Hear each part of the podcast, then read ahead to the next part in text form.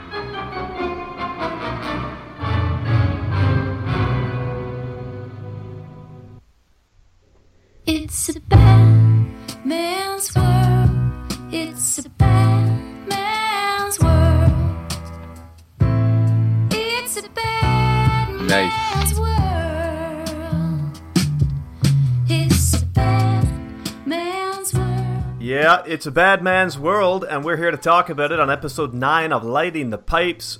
BFG, how you doing? Not too bad, Bowman. Not too bad at all. I'm uh, just uh, l- l- hearing the rain patter outside the windows here. Kind of atmospheric, I guess, for the story we're about to uh, dissect. Yeah, w- we got four stories to dissect today, um, and we decided to do that because. Sorry, go ahead. No, I was just saying we have four stories to do, but uh, you know, the first story is always the one that gets things going. It is, it is. And uh, one of the reasons why I've started off here with a bit of Jenny Lewis and Bad Man's World is because this is definitely a Bad Man's World that we're moving into today. Uh, Oh, yes. A real, a real, um, what? Smorgasbord, a real cornucopia, if you will, of real nasty men in this story coming up, and in the uh, and in the following three.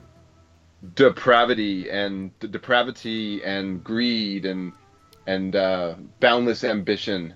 And that's not to say we haven't seen bad men before, because we have seen bad men before in this series, but we're going to see a real set of them here today.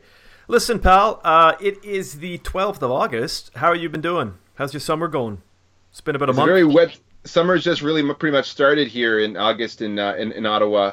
Really wet summer, almost like a kind of a uh, like a very extended spring. And now we're finally getting into some warmer weather now, and and uh, we've had our first bit of rain. Of course, that was inevitable, but uh, summer's starting to go into full gear, and, and I guess it, it might be uh, a late summer most likely this year. I will.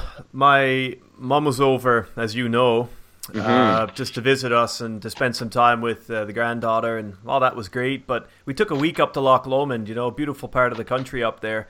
It rained every fucking day. So typical Scottish weather, madam. Ki- kind of, yeah. Like it's okay if you know you get a couple hours of sunshine, or but we, we really didn't. It was just kind of kind of nasty the whole time. We drove up in the sun and we drove back home in relative sun, but the days in between, man. Whew. Tell you what, Oh. eh, we got out and we did stuff. You know, we went to aquariums and we took walks and stuff. But it's not fun when you got rain pissing on you. Definitely not. But it builds character. Yes, it does. That's why the Scottish have such character, well. and why and why, and why we Newfies surrounded by fog and whatnot have such character. Uh, oh, speaking of uh, Newfoundland, this is the week of my 20th high school graduation, and um, it's. I was telling you about this last time, right? Um, but I'm seeing the pictures now. Everybody getting together, and there's a good turnout, man. There's like 75, 80 people who have shown up, and they're all together last night for a social. It's cool. Like I wish I could have gone, to be honest with you. Even though, yeah, I wasn't pally with some of these people back then, but you know, people change, and it, I think it would have been cool to go back. And I never thought I'd hear myself say that because I'm not that kind of, you know, uh, I want to keep in touch. Let's let's do our best type guy. But I think 20 years is a lot can happen in 20 years. You know. I, I, I think so. Yeah, it would be it would be interesting to see how how everyone has turned out. You know. A lot of Well, them look kinda know the anyways. same. They look the same to me. Yeah. Hey, what do I know? That's true. That's the benefit. That's one of the things when you live like in a ta- when when you, when you still live in a town, you know, where you went to high school, and you you you, know like you see everyone in, in their same either people move on or the people that don't, they kind of just stay stay static. You know. Yeah, totally. Um, Yeah. Well, look, pal. Speaking of uh, small connections, uh, Mm-hmm, I just uh, said goodbye to my half sister Autumn, who came up to uh, visit with her uh, boyfriend. you have a good he week. did a uh, a bike race in uh, Sarnia, and then uh, early this week, and so then he they flew up here for only a, only an hour's flight away from from Sarnia, of course, and Mm-hmm. they stayed up here for uh, up up until early tomorrow morning. S- Sorry, this morning. Did they stay My in your perception place? of time is skewed right now. They stay with you guys, did they? They did. Very nice. Yeah, it, was, it was a nice little. It was a short time, but it was a sweet time. Oh, those are good times, man. Yeah. And Autumn's uh, boyfriend, incidentally, uh, he's Scottish. Is he? Yeah. Yeah, he was uh, born in Scotland and moved to Ontario, like sorry, to Canada, uh, back in when he was about ele- ele- eleven years old or so. And he doesn't have a very thick brogue or anything, but you can kind of sense it. But when he goes back there, he says it just comes on full tilt. Cool. Glaswegian, Is he? Is that where he's from? Yeah. yes. Oh well, you could you could tell. It's funny, you know, like Glasgow's got such a dynamic character. There's all kinds of accents kicking around up there, but the strong Glaswegian accent is easy to pick out in the crowd. Now we're kind of planning this big kind of, uh, uh, well, it could be a road trip, it could be a plane trip, but it'll be at a, anyway. It'll be a very educational, emotional journey back to Belgium and Normandy uh, for us uh, coming up in April. And I was thinking though, since we're going to be, I'm going to be at least we'll be in Scotland for a bit before we leave. If we if we possibly the idea of going to Edinburgh and maybe seeing, you know, uh, I think there's isn't there isn't there something there with Sir Arthur Conan Doyle? Oh yeah, there's there's a lot of Doyle sites up there. Sure, yeah, we can uh, we We take should- a, we we can take a definitely, trip like- up there. Yeah, I, I think it would be uh, wor- worth it. Maybe a live podcast Well, maybe we'll see. Well, I or think- or a think- pre-recorded or a pre-record or a pre-recorded excerpt, and then that will be included into the podcast afterwards. That is a great idea. I, I can see I can see me taking my uh, my voice recorder everywhere we go, but uh, don't know about a live podcast from the streets of Edinburgh. But who knows? You know, uh, it, the world is your oyster, Josh. Get over here first, and the rest takes care of itself. Aye. Anyway, look, uh, yeah, four stories. This is episode nine. After today, we are only going to have two stories left to discuss in the memoirs of Sherlock Holmes. This is exciting because the last two stories are um, quite big ones. The Naval Treaty is the longest of the short stories, from at least what I understand. The longest One of the most stories. famous stories too, from from what I understand as well. Yeah, and then we've got the final problem, which is, Which of is- course, the one wherein Holmes supposedly dies or dies for the first time. Yes. Um, yeah, so and those are two big stories, and that had something to do with why we decided to go four today and two next time. Yeah, well, I know for a fact too is that um, the first appearance of Moriarty uh, is actually Holmes's last appearance, so to speak, as well. So it'll be interesting. It's, I think it's interesting so far that you know for a villain that has been so right through popular culture on Sherlock Holmes, Yeah, he he hasn't even appeared yet in all the stories we read so far. that's remarkable because you know we're nearing, if we're not at, twenty short stories. I think this is us doing twenty twenty one. I, I can't remember now, but and we got two novels in. Yeah, we have gone through a lot of the canon, and we haven't yet met Moriarty. So yeah, it's exci- it's exciting times. For sure. So I think we should dig into the uh, the Reigate puzzle, as We will. I call it, or Yeah. as the as the Americans call it. Listen, pal, just before we do that, um, this is not really a regular feature of our show, but I think I want to share a little bit of Sherlock news with you, if I can. Um, first thing, I had my anniversary there a couple days ago, and one of the things that Sarah got me, she got me this lovely book. She knows I've been looking for something um, that contained pre-war photographs of uh, the city of London, so that I could kind of historically have a better understanding of what parts of the city were destroyed during the air raids and, and what parts were existent in the time of the late Victorian period. And you know, I, I, Right. would- I just want to have a picture in my mind of that. But um, anyway, Sarah went away and got me a book uh, on the marketplace. Sherlock Holmes in London, a photographic record of Conan Doyle's stories, written by Charles Viney. I believe that's how you pronounce his name, V I N E Y. Anyway, it's an illustrated guide um, that kind of takes you through all of the stories that Sherlock Holmes wrote, but not to say anything about the stories really, just uh, photographs, contemporary photographs, so of the time, uh, all between 1890, sorry, 1879 and 1914. All these photographs are from those those years, and Wow. um, it's it's really really cool just looking through it. You know, because you can picture because if you've been to London, you've seen Pall Mall, you've been to Victoria Street and all this, but to see it back then is is really cool. And these locations kind of come to life, so that was a really cool gift. But actually, that's not the uh, that's not the news. The news is this, right? So I read an article a couple days ago, which made me think of something you had said.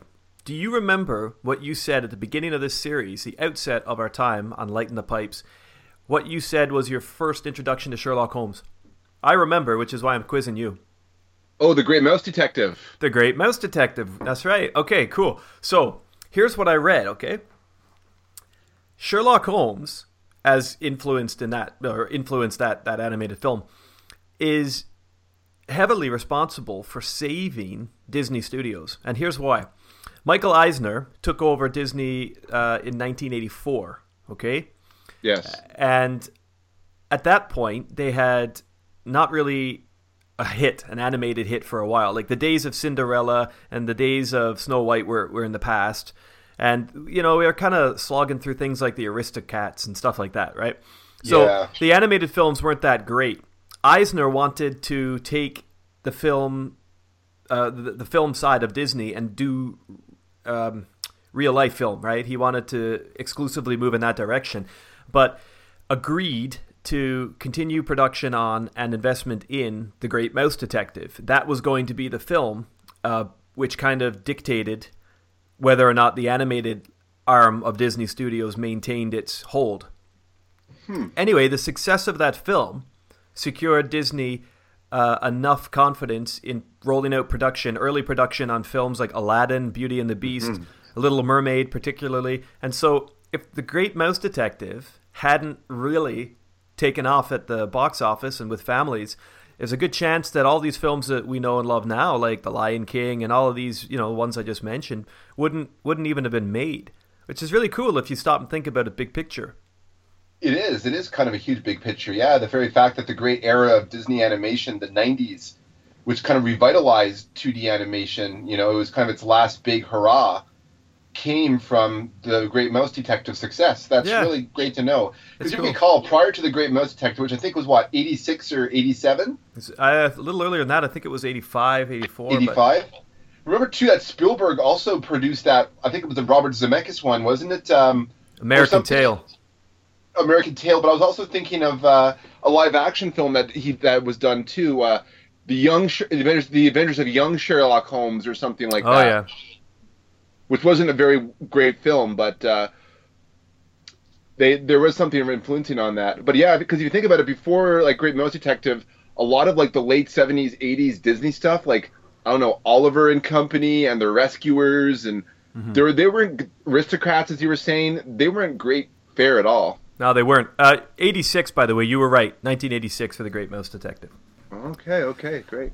Anyway, Interesting now too. The Disney legacy continues on, you know, in in, in many ways because uh, it's so huge now, and uh, uh, that uh, yeah, all because of Great Mouse Detective and uh, Sherlock Holmes. Wow. yeah, it's cool. It's just a cool little story.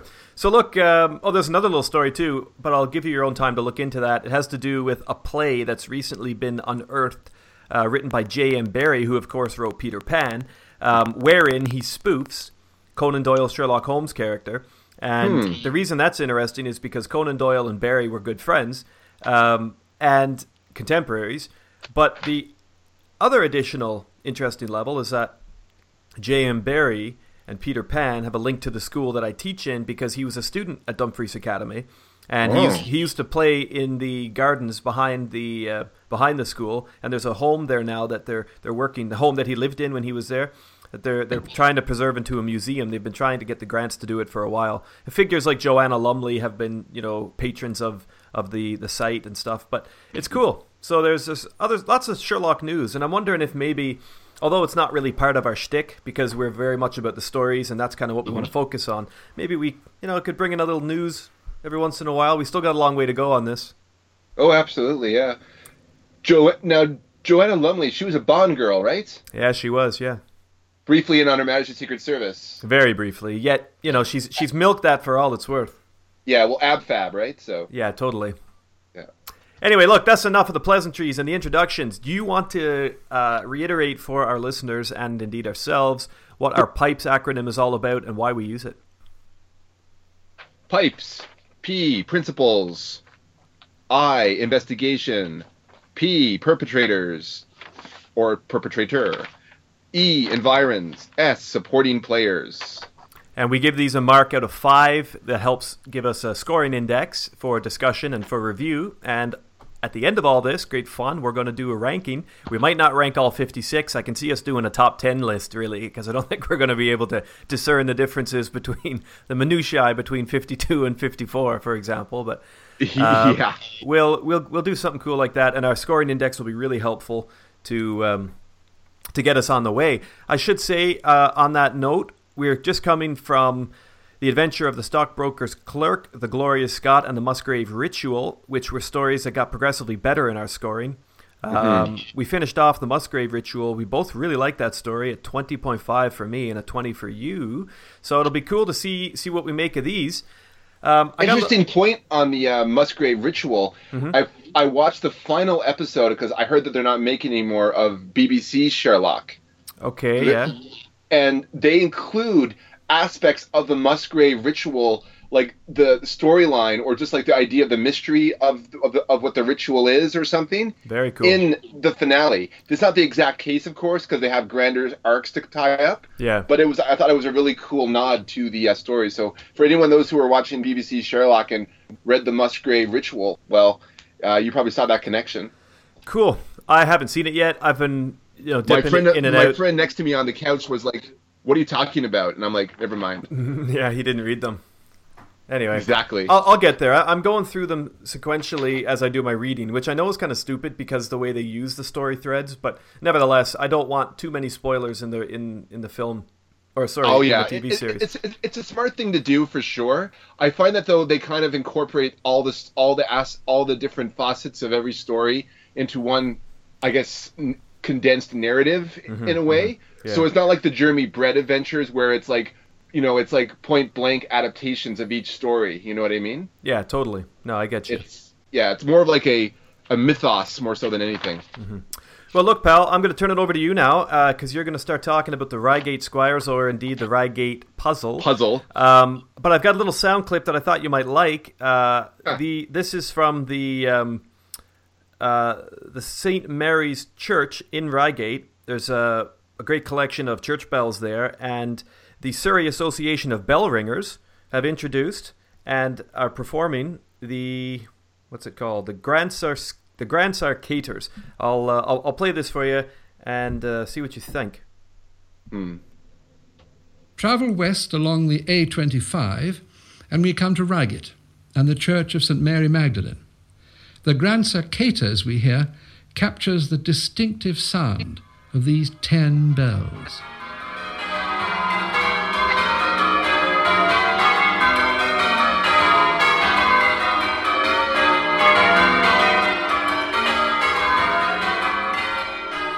So it's it's about two minutes of repetitive bell ringing like that. Uh, I'm not I'm not going to play it all for you, but I thought it was cool that the Church of St Mary's from Reigate uh, is indeed uh, featured there on that little little clip. So you can imagine the sound on a Sunday as Holmes is uh, walking around the estate. Yeah, or well, far off in in the uh, distance, anyways. Or at Yeah, least when I he arrives in the town to the uh, colonel's place, you know, and and perhaps you know after after dinner where they were smoking their cigars in the armory, you could hear the bells hearing in the going in the distance. Anyway, pal, over to you. Let's get this episode started. I'm excited. All right. So the Reigate Squire puzzle, as it's called in the American editions, or the Reigate Squire, as it's called in the original Strand publications, and forevermore in the English version, uh, the British version, I should say, uh, was published in 1893. I could actually only find out that it was published in 1893. I could not get the actual month. Interestingly enough, Yeah, I got it here. June 1893 in the Strand, June 17th in Harper's Weekly. But as you say, it was titled The Reigate Puzzle. Pu- pu- pu- published in the same month in in in, in uh, England and in the States, eh? Yeah, that's that's kind of seems the pattern that we've had for the last couple of uh, shows now. Um, it Seems like the memoirs, unlike the adventures, were more on par with the British publication in America. and having different ti- titles uh, for, for in you know to to show how it was in, in concert with that demographic too. Yeah. All right, so uh, the Reigate puzzle or Squire, whatever you're going to call it here. So in this exciting episode of John Watson, M.D., our delectable doctor returns from France with a man, uh, returns from France with a man flu inflicted Holmes. Uh, eh, basically, uh, having just cracked a profile case, a high profile case in which he burned the midnight oil to the very end, uh, resulting in a very physically and mentally exhausted Sh- Sherlock, which seems to me like Baron Maupertuis, uh, a, a, a, an aristocratic swindler, and like a Parisian setting. Where is this story in the chronology? Can I read this? Yeah, exactly. It sounded pretty cool. Yeah, Baron Maupertuis. He sounds like a real prick. Um, so Holmes is out of it, obviously, and he's so out of it that he can't even answer all his fan mail, i.e., all the telegrams that are coming in. And uh, and, and and Holmes and Watson brings him back from finds him in the Hotel Dulong in, in Lyons and brings him all the way back to England to re, to recuperate. Feeling rather pooped himself, Watson takes up an offer to visit his old colleague, Colonel Hayter. It appears that Watson's comrade slash patient is a fanboy of our, of our inestimable hero as well. So they grab a train out to Surrey, and where they embark to Reigate to Colonel Hayter's Airbnb. Watson is keen on Sherlock recovering from his exhaustion and blackest depression, but Nanny Watson is soon disappointed when Hayter triggers Murphy's Law by mentioning the break in at old Acton's house, which in turn leads to the butler spoiling breakfast the next morning with some juicy gossip. Murder. Charles Kerwin, servant to the JP, Justice of the Peace Cunningham, has been shot and killed. Watson, feeling like Michael Corleone in Godfather Part 2, shares with Holmes his uh, own rendition of Pacino's Just When I Thought I Was Out, They Pull Me Back In. It's fate, John. Face it. For quicker than you can say, Atropos, local Inspector Forrester has popped up with a with a with a serving of. Say, we hear you have Sherlock Holmes, Sherlock Mother Fracken Holmes under your roof. Can can we borrow him for for a wee smidge? Evidently, our man Forrester lacks the innate crime-solving finesse required to uh, fake theatrical seizures slash fainting slash clumsiness to bring down Kerwin's murderer. But Sherlock and grudgingly Watson are game. So the Vic, William Kerwin, was shot just outside of the front door of old man Cunningham's house, and his son Alec uh, also is in attendance. Young, younger Cunningham says he had heard someone break in break in through the pantry window, and William, dear old William, that loyal servant, accosted the burglar outside, where a violent struggle ensued. A gun went off, and Kerwin was fatally wounded. ACD, Arthur Conan Doyle, learns little leaves little breadcrumbs for us that only a select few of us would catch on. So I'll leave the grittier details of the case to to, to your you know your reading experience. Uh, it's needless to say that this looks like a job for a friendly neighborhood detective man. Local PD and anyone else with an opinion lay the blame at the scene at, at, at the same thieves that busted into the old man Acton's house and who stole some really really lame items. So they figured that this guy tried to break into the Cunningham residence and therefore was uh, dispatched. Uh, therefore dispatched poor William, interfering with his nefarious deed. It's the country life, right? Holmes, as always, has his own ideas, which he, which he, to our complete shock, with, and of course, from withholds all this data from everyone else. One of the main clues is is that um, is the torn scrap of paper clothed, uh, that's clutched in Kerwin's dead hand. Sherlock insists on seeing the Cunningham estate. Cunningham the elder and young Alec greet Holmes, Watson, and Forrester at the kitchen entrance. Alex is a smug little punk who can't help snicker as Holmes uh, launches Operation High School Drama Play, and it is cringeworthy as that description warrants. First, Holmes falls over from exhaustion. This allows him to get into get, get, get allows him to be dragged into the house into a chair in the kitchen where he may recover. Then he offers to write up a reward and, and notice and and to notice and forget a crucial a, a reward notice. I'm sorry. Sometimes I can't read my own writing. Sometimes I must have a slight aside here. I am bereft of a computer at the present moment, so all of my summaries and my notes are all in pen. So I'm uh, sometimes I have to take a half minute to interpret my own Sanskrit. Understood. Excellent. So he offers a reward. So he's, he he writes up a, a, a reward n- notice and and sets it so that uh, so that so that the letter twelve would be written on this piece of paper. Now, apparently, this is the wrong time that what that was m- mentioned. A quarter to twelve is was what uh, is said on the piece of paper uh, that Holmes writes down, but it was twelve that was written on the piece of paper in Kerwin's hand. This allows uh, old Cunningham to kindly correct Holmes's mistake, and for Watson to kind of shake his head at at how his his good friend seems to be out of it. This, of course, is all part of Operation High School Drama Play. Yeah, but I, I'm going to put my hand up here. Um, yes, sir. I'm going to put my hand up here. I We- think we, that we are in high school after all. I think that uh, Conan Doyle does a good job of laying the context for Holmes being overworked, and I think that's really clever on his part because. Oh, he why- does. I mean, wh- why would I necessarily think I should have, you know, presumed that he he's making this up? But he's pretty believable in these scenes, like where he's diving and you know, I, I like I like what he does here. So while while you're right to say that it's all a stage performance, um, I'm not, as I read, immediately um, doubting what's going on. Oh no, not at all. I'm just being a little bit quasi satirical here, is all. I know, I know. I just, you know, I know. I understand. I understand. But um, so, anyways, Alec, you know, he's wearing a shit-eating grin this whole time. You know, like mocking Holmes as he goes along. Watson is kind of just like admonishing, hum and hawing about Sherlock's weak performance.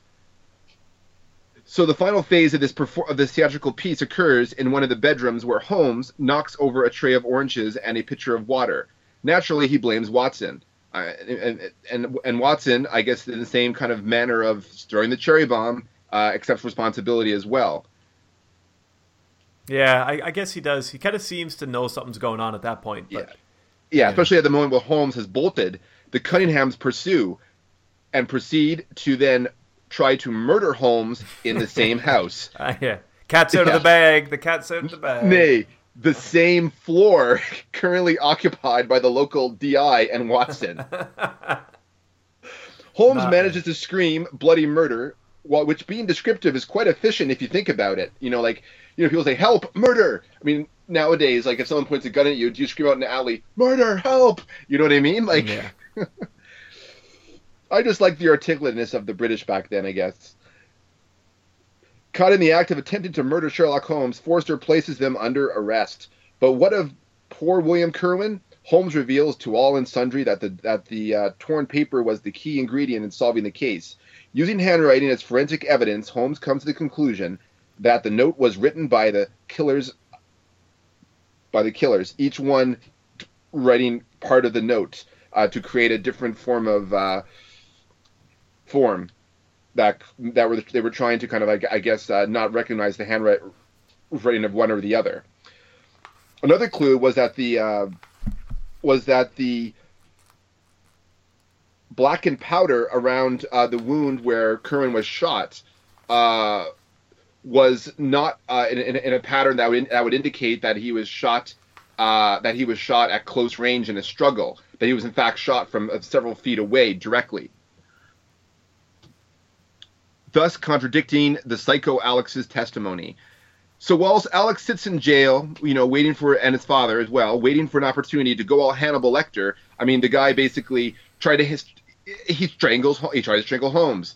He gets caught in the act. That doesn't stop Alec though. He pulls his gun out, and luckily the DI knocks it away. Alex then tries to blow his own brains out. The DI knocks it away. Alex is a bit touched. Actually, I wouldn't even put him on Hannibal Lecter. Hannibal Lecter would probably eat this guy for being rude. He, pr- he Uh, probably would. Yeah.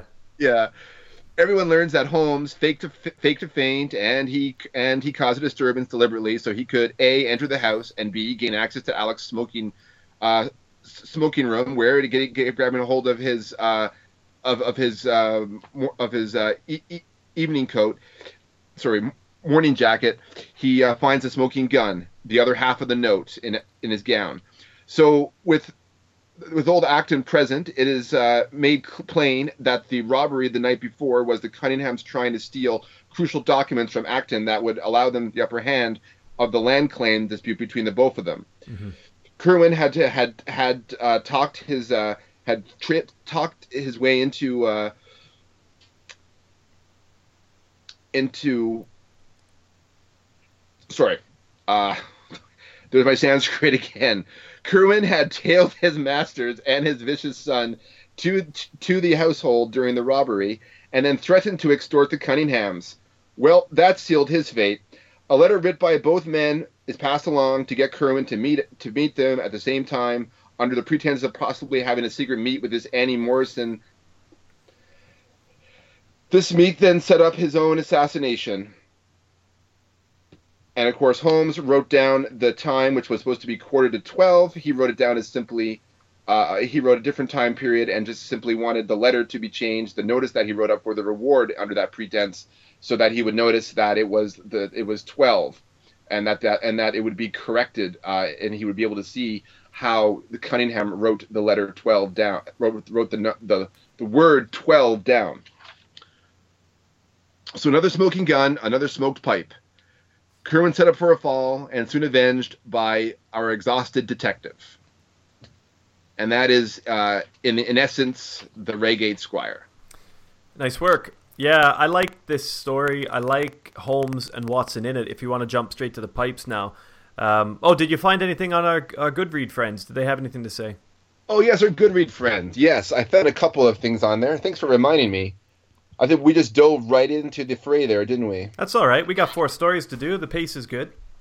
Yeah, I think getting a couple of quotes that people thought of the story after the outline, I think might uh, might provide some more context to some of the quotes too, if you think about it.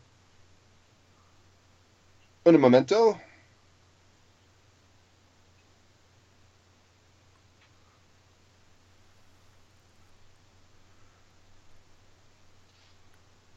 Boy, we definitely uh, rely on computers too much these days. Well, save 'em- save it till the end. I mean, if, if you Oh, don't no, have no, no. if you don't have it to hand. No, no, not at all. Just a moment here.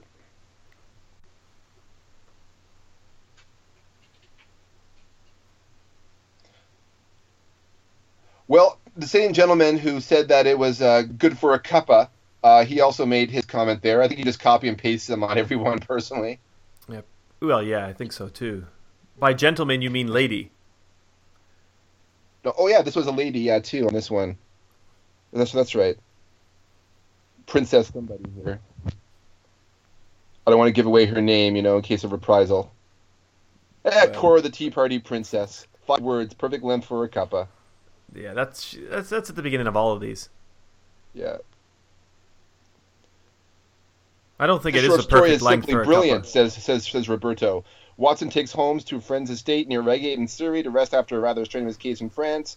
Holmes finds that his services are needed here, but he also finds that his recent illness serves him well. His host is Co, and that's all. All right. one person gave it three and a half stars. This one seemed to go by a lot quicker than some of the others, but it was still pretty enjoyable. The criminals in these stories are quite clever at times.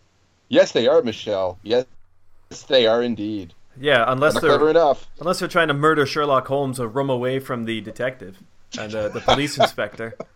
Yeah, that's really clever. Uh, yeah, that's that's uh, that's desperation, if anything, and, and desperation is what the situation that got them in the first place. True.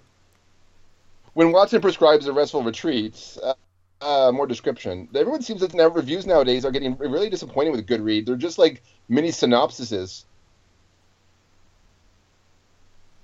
Well, but look, I um, mean, overall, it seems, like, it seems like a lot of people like like the story. Like it, it's got, a, I, I think it has a lot of good uh, good elements in there. It's kind of fun and menacing and crazy at the same time, and uh, it's just well put together. So you know, I, I think a lot of people liked it. Well, let's get into it uh, in a little bit more detail than the surgery those of. Goodreads. Yeah. Uh, let's light the pipes. Uh, oh yeah, shit, light the pipes. Now who's unprepared? Hey. Uh, apologies to um, to all of our our excited listeners. Anyway, Sometimes you just, you just can't find that right tobacco leaf. I understand. you can't, you can't. Anyway, we'll we'll get we'll get the pipes lit in a minute. Um, I just want to start by by saying that I like I like Holmes and Watson in this story a lot. Um, I think they're they're really good. I particularly like the way that Conan Doyle sets his story up. Like there's some stories in these in these works that stand out as being pieces that have been sculpted and structured. Like there's a lot of for not foreshadowing, but setup by Watson here at the beginning, like where he talks about um, this weakness of Holmes, like his illness, nevertheless, in an indirect fashion to a singular, uh, give, sorry, gives my friend an opportunity of demonstrating the value of a fresh weapon among the many with which he waged his lifelong battle against crime. And he says that in the introductory paragraph. And what he's referring to, and we can talk about it a little bit more when we get to the investigation, but what he's referring to is, is of course, this handwriting technique. And that was a very new thing on the scene at the time of writing. I've got a couple of notes that I learned uh, through my annotations that I'd like to share when we get there. What do you but- call that? S- s- stenography? well, I, I, I don't know. I just think you call it handwriting analysis. Like I don't know. Chromato- Chromatography is like the study of ink and um, kind of how you know pressure and stuff on writing and or maybe it's It not. reminds me of that, of uh. X Files episode "Young at Heart" from season one, where uh, John Barnett, this old nemesis of Mulder's, who has now has a salamander hand, Yeah, yeah, yeah. is writing all these letters and whatnot to, to to Mulder, all these little haikus. And there was there was like this, I think there was a woman uh, in that episode who, who works for the FBI and she works for she does all the handwriting analysis and she Mm-hmm. was she was pretty cool. I think they showed her like in an episode or another episode afterwards or something. Oh, they probably did. Yeah. Yeah. Anyway, uh, yeah, back to the point. Uh, I like I like the perpetrators in this story a lot. Or sorry, the principals. I think they work really well together. Um, I know that you were just being sarcastic and talking about the high school drama and everything, and there is definitely theatrics here at work. But I think that's really clever. Like Holmes is at, for me, so far in the series, I think he's at his near best here. He's acting, he's laughing, he's using his illness to his advantage because he knows that these guys ultimately, even though they fooled the people around them, they're not going to fool him. And in retrospect, at the end of the story, you can see how he's using this um, this illness to try to, you know, create a sense of false security, right? And Yes. Watson, I was really impressed with in this story, not because he does a hell of a lot, but because this is one of the first stories I find where um, Watson gives us compassion that we we take as being quite authentic. Like he's not just observing the wonders of his friend; he's he's quite worried about him here. And I feel I feel like there's there's some richness in their relationship that makes them nice uh, as as partners because Holmes doesn't doesn't really pay much into it, but he knows that Watson's worried about him and he's kind of looking out for him a bit. And there's nice, pardon me, there's nice phrases in here that um, stand out, you know, for for com- uh, t- to satisfy that for me at least as a reader. I, I like I like Watson here. Well, especially in in the um, in the moment where uh, he makes the mistake on on uh, the uh, note with the, um, the, the with the um, correct with the incorrect time, right? Because he, e- even though it seems like a kind of a minor thing to us, it's a minor correction, you know, like that any any other of like the the DIs would probably have done themselves, uh, or maybe not.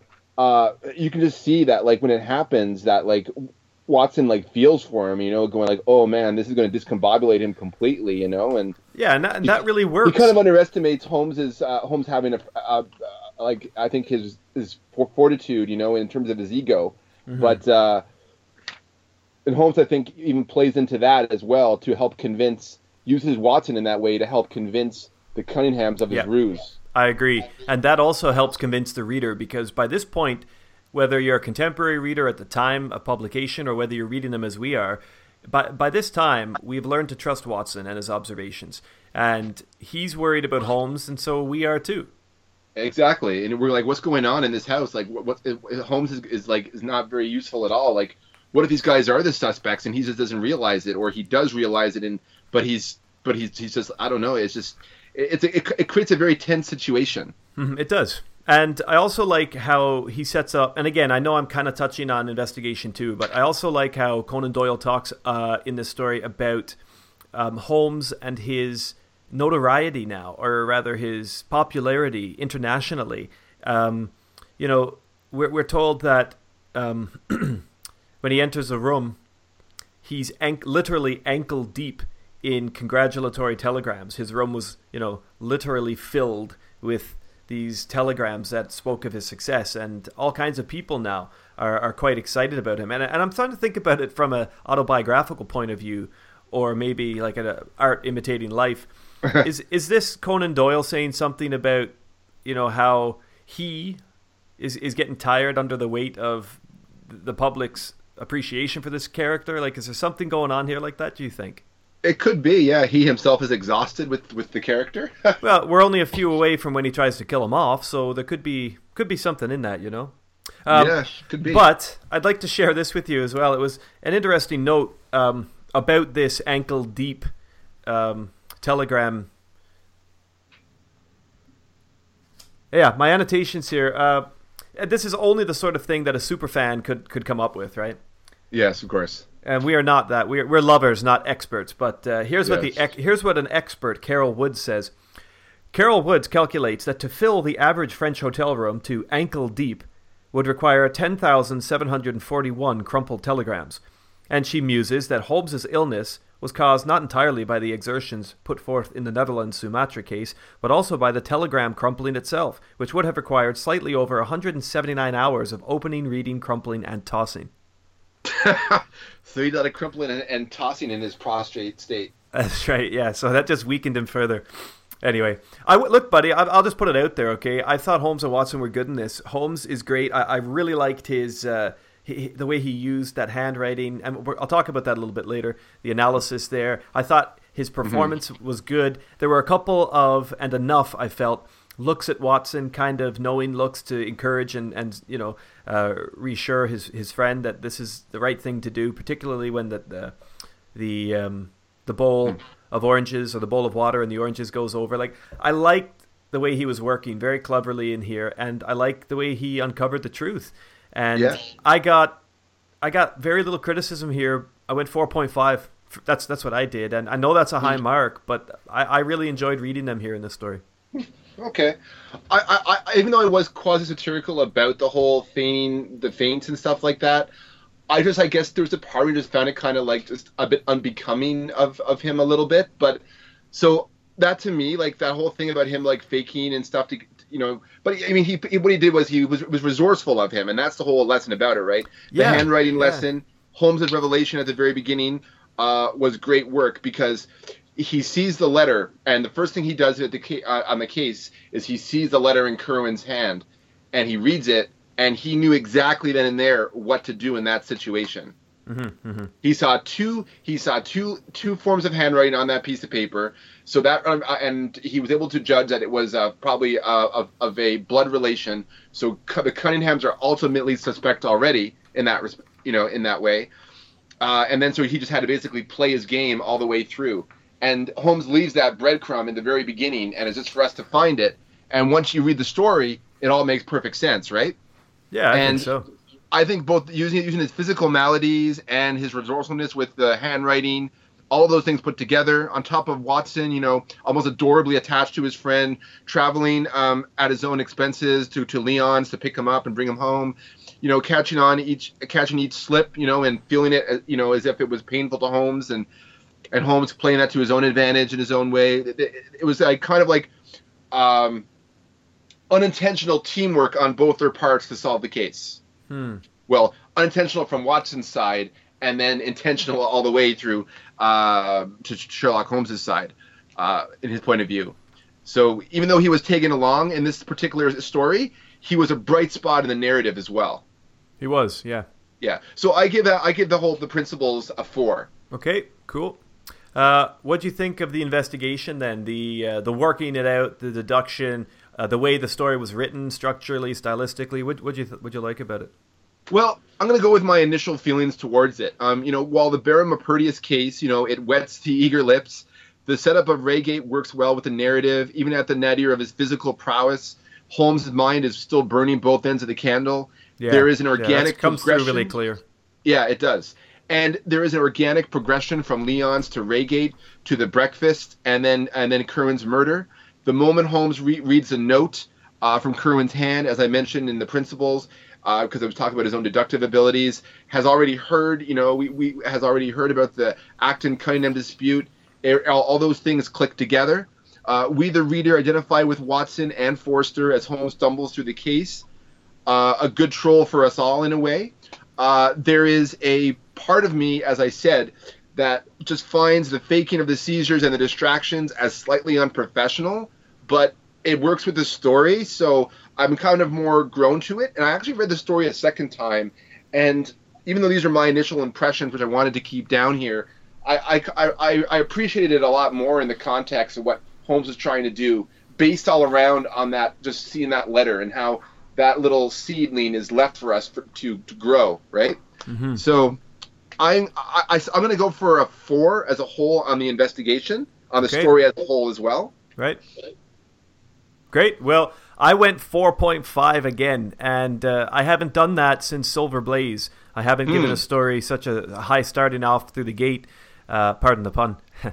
um, but but I, again, I mean, I, I love the way that the story is set up. I really like the fact that and, and listen, dude, I do agree with what you're saying. I can see this being a little below Holmes, the, the theatrics, a little bit unprofessional, a little bit a little bit cheap for what we've seen of him in the past. But I do I do really strongly feel like this is him being resourceful. He senses his environment Yes. and he knows he doesn't have to work as hard with these guys, so he takes something down to a common denominator that's going to get him the success that he wants without jeopardizing his health if indeed he is taxed and tired. Like I think that that takes an extra level of smartness because you know who you are and you know what you can get away with and and he's really got their number and so he uses like and he uses his his physical performance to to kind of crack the egg, seal the deal. You know what I mean? And so, and I like he had done it before too. Remember, like he got into that fight and, uh, or he or he got into like the middle of a dispute with the coachman or something in front of uh, Irene Adler's right. house. Yeah, Yeah. yeah. And uh, I don't think that this is the best story. Like, I don't think that this is the most exciting story, but I find it very difficult to fault because it's tight. It has, it Yes. follows a simple line. It's very well structured. There's compassion, there's excitement, there's performance, there is deduction. The handwriting analysis stuff I absolutely love. I think it's really, really cool the way that was introduced here. I find that the writing in the story is, is well paced. It's neat. taught. It's it's taught. Yeah. Yeah. it's good meat. It's meat and potatoes. And it's compelling too. Like, let's think about what we get. We get murder. We got a father and son working together. There's this letter writing thing going on. We've got burglary, handwriting.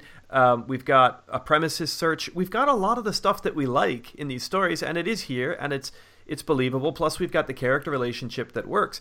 Um, on, on the note of this handwriting thing, I, I'd just like to uh, to share a little bit with you because it really is cool. I think um, these are just a couple of the annotations from my Klinger edition. Yeah, so this this is coming to when Holmes is making or revealing, I guess, this technique of handwriting. Um, and here we go. By making such a detailed study of the Cunningham's handwriting, Holmes, here investigating in 1887, was both of and ahead of his time, since handwriting analysis was only then developing elsewhere in Europe. Is still largely yet unknown in Britain. Interest in handwriting as a window to one's character goes back at least as far as ancient Greece. Aristotle once noted, quote, Just as all the men do not have the same speech sounds, neither do they all have the same writing. End quote. Numerous scholars dabbled in studying handwriting in the early part of the 19th century, but public interest blossomed after Jean Hippolyte Michon, a French, or Michon, a French abbot, coined the phrase graphology in the 1870s and published two popular books on the subject. Michon's methodology was rigid by today's standards, assigning specific personality traits to, district, to distinct elements of writing and assuming the absence of such traits in the absence of such elements. It was his student, Jules Jamin, who adopted a more holistic interpretive approach to Michon's findings and who is credited with fathering the French school of graphology. And I think that's cool, seeing as we've got a French connection to this story too. The fact that the handwriting origins, or not the origins, but kind of like the European explosion into the study of this uh, forensic task were French. We've got a little French thing going on here in this story. So I think Conan Doyle knows exactly where he's getting this inspiration from. Yeah, yeah, and being someone I, I, you know, he was probably reading and researching it and just keeping this, you know, off to the side so that he could you'll use it at some point. Yeah, and the whole idea of there being 23 uh, like 23 things that you could that you, you could get, you know, you could deduce from the handwriting. Um, there's a further point on here I think was quite cool too. That Holmes was not exaggerating is demonstrated by acclaimed mystery writer John Ball Jr., who, in his essay The 23 Deductions, provides a full list of the 23 damning inferences that Holmes might have drawn from the Cunningham's note. Ball's points range from the somewhat obvious paper quality, ink quality, paper source, whether the writers of the note were left or right handed, to the more obscure, whether both writers had used the same ink, the presence or absence of scent, fingernail marks, blotting, any indication that the note had been subject to pocket rubbing. The Reigate Squires is the only case in which Holmes demonstrates his expertise in this, and, notes David James Trapp, he might have spared Violet Hunter from much anxiety if he had applied a graphological, a graphological analysis to Jephro Rucastle's letter to her in the Copper Beeches. That is a re- that's a really cool observation to make, and Yeah. I, I think that I think that's really neat. Like to think that the story, although it isn't the most exciting, has this at work. I was I was really compelled by it. I think a four point five. Eh, I know it feels a little generous because it's a near perfect mark, and it isn't a silver blaze. It isn't a copper beeches, but it's for itself, which is it doesn't pretend to be more than it is. It we got a lot of stuff that works in here and doesn't feel like it's too overcrammed like a couple of these stories have been. I like the way it works. I, I went 4.5. Particularly, I think what put me over the edge is the way it's written. I like the structure, the pacing. I think Conan Doyle enjoyed doing this one. Yeah, okay. That, that's a fair assumption. Sorry, uh, assessment, I should say. Assumption. Now I'm making you think. Uh, now, now I'm challenging your your your your your, your own perspective. Uh, Not at all. Right, go ahead. You uh, perpetrators. I know. Let's, let's move on. as resilient as ever. Uh, so we go into the perpetrators here. We got uh, Justice Peace Cunningham. He's a schemer. He's reserved, but he's ruthless. He's polite. He's smooth in his own way. You know, offering to, uh, you know, fix. Oh, by the way, this is twelve, and writing, you know, and correcting that, and and not kind of like you know like. Uh, he, he was just in a very he was in a very cool place, and they seemed to have his head about him before you know he tried to murder Holmes, or or allow Alec to murder Holmes so that he could take the paper the, from the, from his, from his hand. Um, Alec Cunningham, however, he is a punk from the get go. He's mocking Holmes, you know, as you know, you know, and this this helps remind reader sympathy for uh, Sherlock Holmes. Um, the buildup of his menace is well played, creating attention to what should be comic moments. Like uh, this is where I think too is the the whole high school play stuff works well. Is that it creates a comic uh, dissonance to the menace of what was really going on there, right? Hmm Oh yeah, yeah. I think so too. Yeah, but it, but it's like I said, it's, it, but it, but it, but it worked in that sense, that tonal dissonance, so that or not, not sorry, what's that musical term? Uh, c- counterpoint. Yeah. yeah. Um, th- that helped you know rise the suspense of those of that of those moments. Uh, the fact that he tried to kill Holmes in a room away from Watson and take out anybody you know who, uh, if he who would try to capture him, you know, it makes him all more of, mem- of a memorable villain, you know, and it just the fact that he would kill himself, you know, just because how shows how desperate and what kind of almost like how he's like the superficially a country gentleman, a young country gentleman, but underneath, you know, he's just wild ferocity. You know, it's just like a person suit he wears in in, in a way. yeah. Um, I like the mind game that kind of goes on. That's kind of going on here. That that that is being implied is that um, Holmes, you know, is trying to make sure that his ruse is working against the Cunninghams. But even then, Alec Cunningham is still like he they he wants Holmes out of the house, right? And so there's like this mind game going on between the two of them. It's not a subtle one, but there is something there, you know. And I thought as perpetrators, the Cunninghams were interesting, and I gave them a full four. Okay, cool. Uh, I was a half mark below you. I felt this was, for me at least, um, kind of where things dropped off a bit. Uh, I agreed with what you said, by the way. Uh, I don't really have a hell of a lot more to add. I just have to say that they didn't. They, eh, I would like to have seen these guys being a little more clever, uh, at least in the way they dealt with Holmes. You know, because the but you know the younger son is going to be a bit more impetuous, going to be a little bit more uh, ballsy, and a little bit more careless, and so it does work. You know, both Cunningham, younger and older, work in the story. Uh, the idea of trying to save or retain the claim of their estate by engaging in a burglary and using the paranoia of the time, I think that's quite interesting. The way that you know there was burglary going on, so they figured, well, let's let's just get this done, and you know people will think it's someone else and that type of thing. Yeah. that that was clever. Um, I do I do think it's.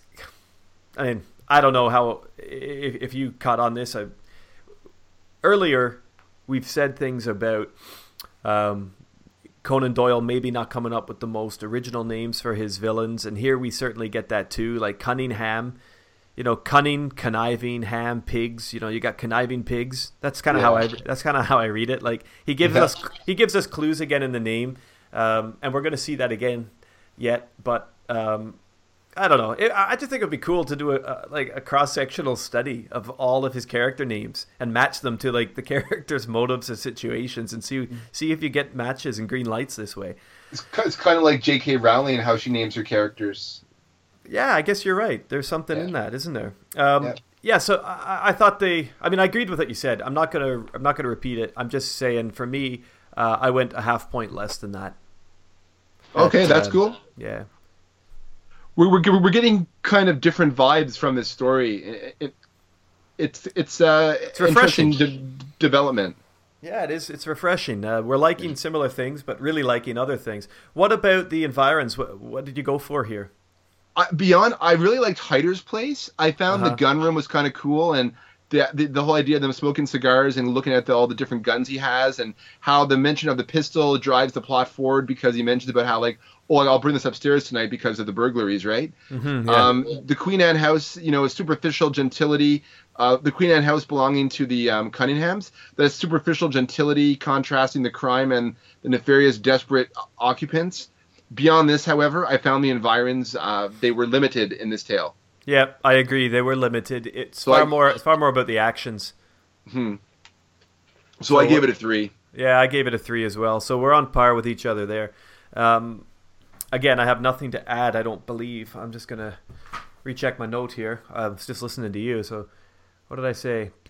Uh, da, da, da. Yeah, uh, another country estate. I feel like we've seen these, particularly if they're not well described. You know, it, it's a lot like the one in the Beryl Coronet, um, Yeah. which isn't technically a, a country estate, but it's you know similar type of environment. Lots of stuff going on within and around it, but we don't really So, get a, a great suburban description of it. estate. Yeah, yeah. Um, I do like though that there's this atmosphere of paranoia going on around. Like I do think that that's cool the way that plays out. But there isn't anything standout here. Um, that's a No. quote. That's what There's I've nothing really so- in the environs besides counterpoint to what's going on, you know, in the pleasant surroundings Yeah, that yeah. create that to create atmosphere. Beyond that, Yeah, so I'm with you there. Uh, let's wrap up then with secondary characters. Uh, I've said that uh, bu- bu- bu- bu- the yeah the Colonel seems like pretty good chat, um, and Inspector Forrester was was you know he was kind of he was kind of Holmes's boy in this one. I like that. You know he had the he had the hero worship when he introduced himself, but he wasn't Yeah. too he wasn't too sycophantic and Yeah. he went he went along with him. He was a trusting man, and I kind of liked that. I, I did find it funny though. Like every time I read Colonel Hater or Hater, all I could think of was Sergeant Slaughter. You know, the wrestler from the '80s or the night. Like, and I just I couldn't get it out of my head, man. I just couldn't get it out of my head. Like, anyway, it doesn't matter. But I, I thought his story was interesting. How he came under Watson's care in Afghanistan, and then they became friends. You know, uh, supposedly, according to uh, Klinger's annotations. Um, supposedly Hyder is almost the only reputable, respectable colonel in the entire Holmes canon. that's true. A lot of the colonels are assholes. Yeah, they be- end up they say the end up being perpetrators. But anyway, Yes. I, I went three and a half. Um, I, I I just went three and a half because I didn't feel like Mm-hmm. they they serviced a lot more than just being there. Uh, they were interesting, but Mm-hmm. I, I didn't read a lot of them really. Yeah, But I I, s- would you go for I, I would go for three, but I'd like the little e- extra dimensions to Hayter and to Forrester. Forrester, like he seems to be like a young prodigy in his own right, and he, and he's a man who pays careful attention to details. Hmm. Holmes even praises his astuteness about speaking to the postman in regard to the letter. It is a pleasure to work with you, like just quote unquote. I mean, Holmes seems to dig this guy. He wasn't like a typical ferret Lestrade, right, or, or uh, That's right. Yeah. or a, a yes man like Gregson or, or someone like that, you know? Mhm. So Colonel Hayter, he's an intriguing friend of Watson, nothing more than a retired old soldier. He seems intelligent, but there's not much more than that is fleshed out, so I never really got a sense of him. Whereas Acton is a rubber stamp to confirm the details of the case at the end. yeah. Yeah. Yeah. So nothing more to say then. Just a three point five. 3.5. Well, uh, I got a total score 19 for the Reigate Squires, and you, my friend, are 18.5. So I did like this one a touch more than you, but you know, it's it's it's a nose instant replay photo finish at the uh, at the end of the line. Really, there's not much in it. in a way, it's it's it's in a way like even though we're, we're trying to be like objective in our analysis, the differences I think in this story are more subjective than objective. Yeah, I think you're right, and I think that's a good a good place for us to finish with that one. Uh, we got musical selections, though, my friend. Uh, behind door number one or door number two? What do you want to go for? I'll go for door number one. Okay, door number one. Well, here's the thing, right? A couple of times or in the past, I've matched things thematically. Uh, sometimes I've matched things to characters' names. You know, I got a lot of variety here with our music. And today I've done something a little bit more holistic. Uh, I've selected a track from a lesser known John Williams score from the 80s, Heart Beeps, about robots that fall in love and do all kinds of nonsense. It's a really shit film, but it's, it's a pretty cool score.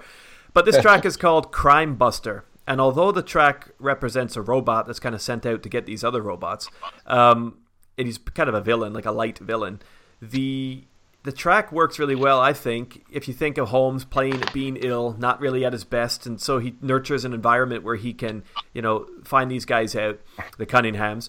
I think Holmes is on top form, tripping around, trusting his instincts, reading the handwriting, into the environment.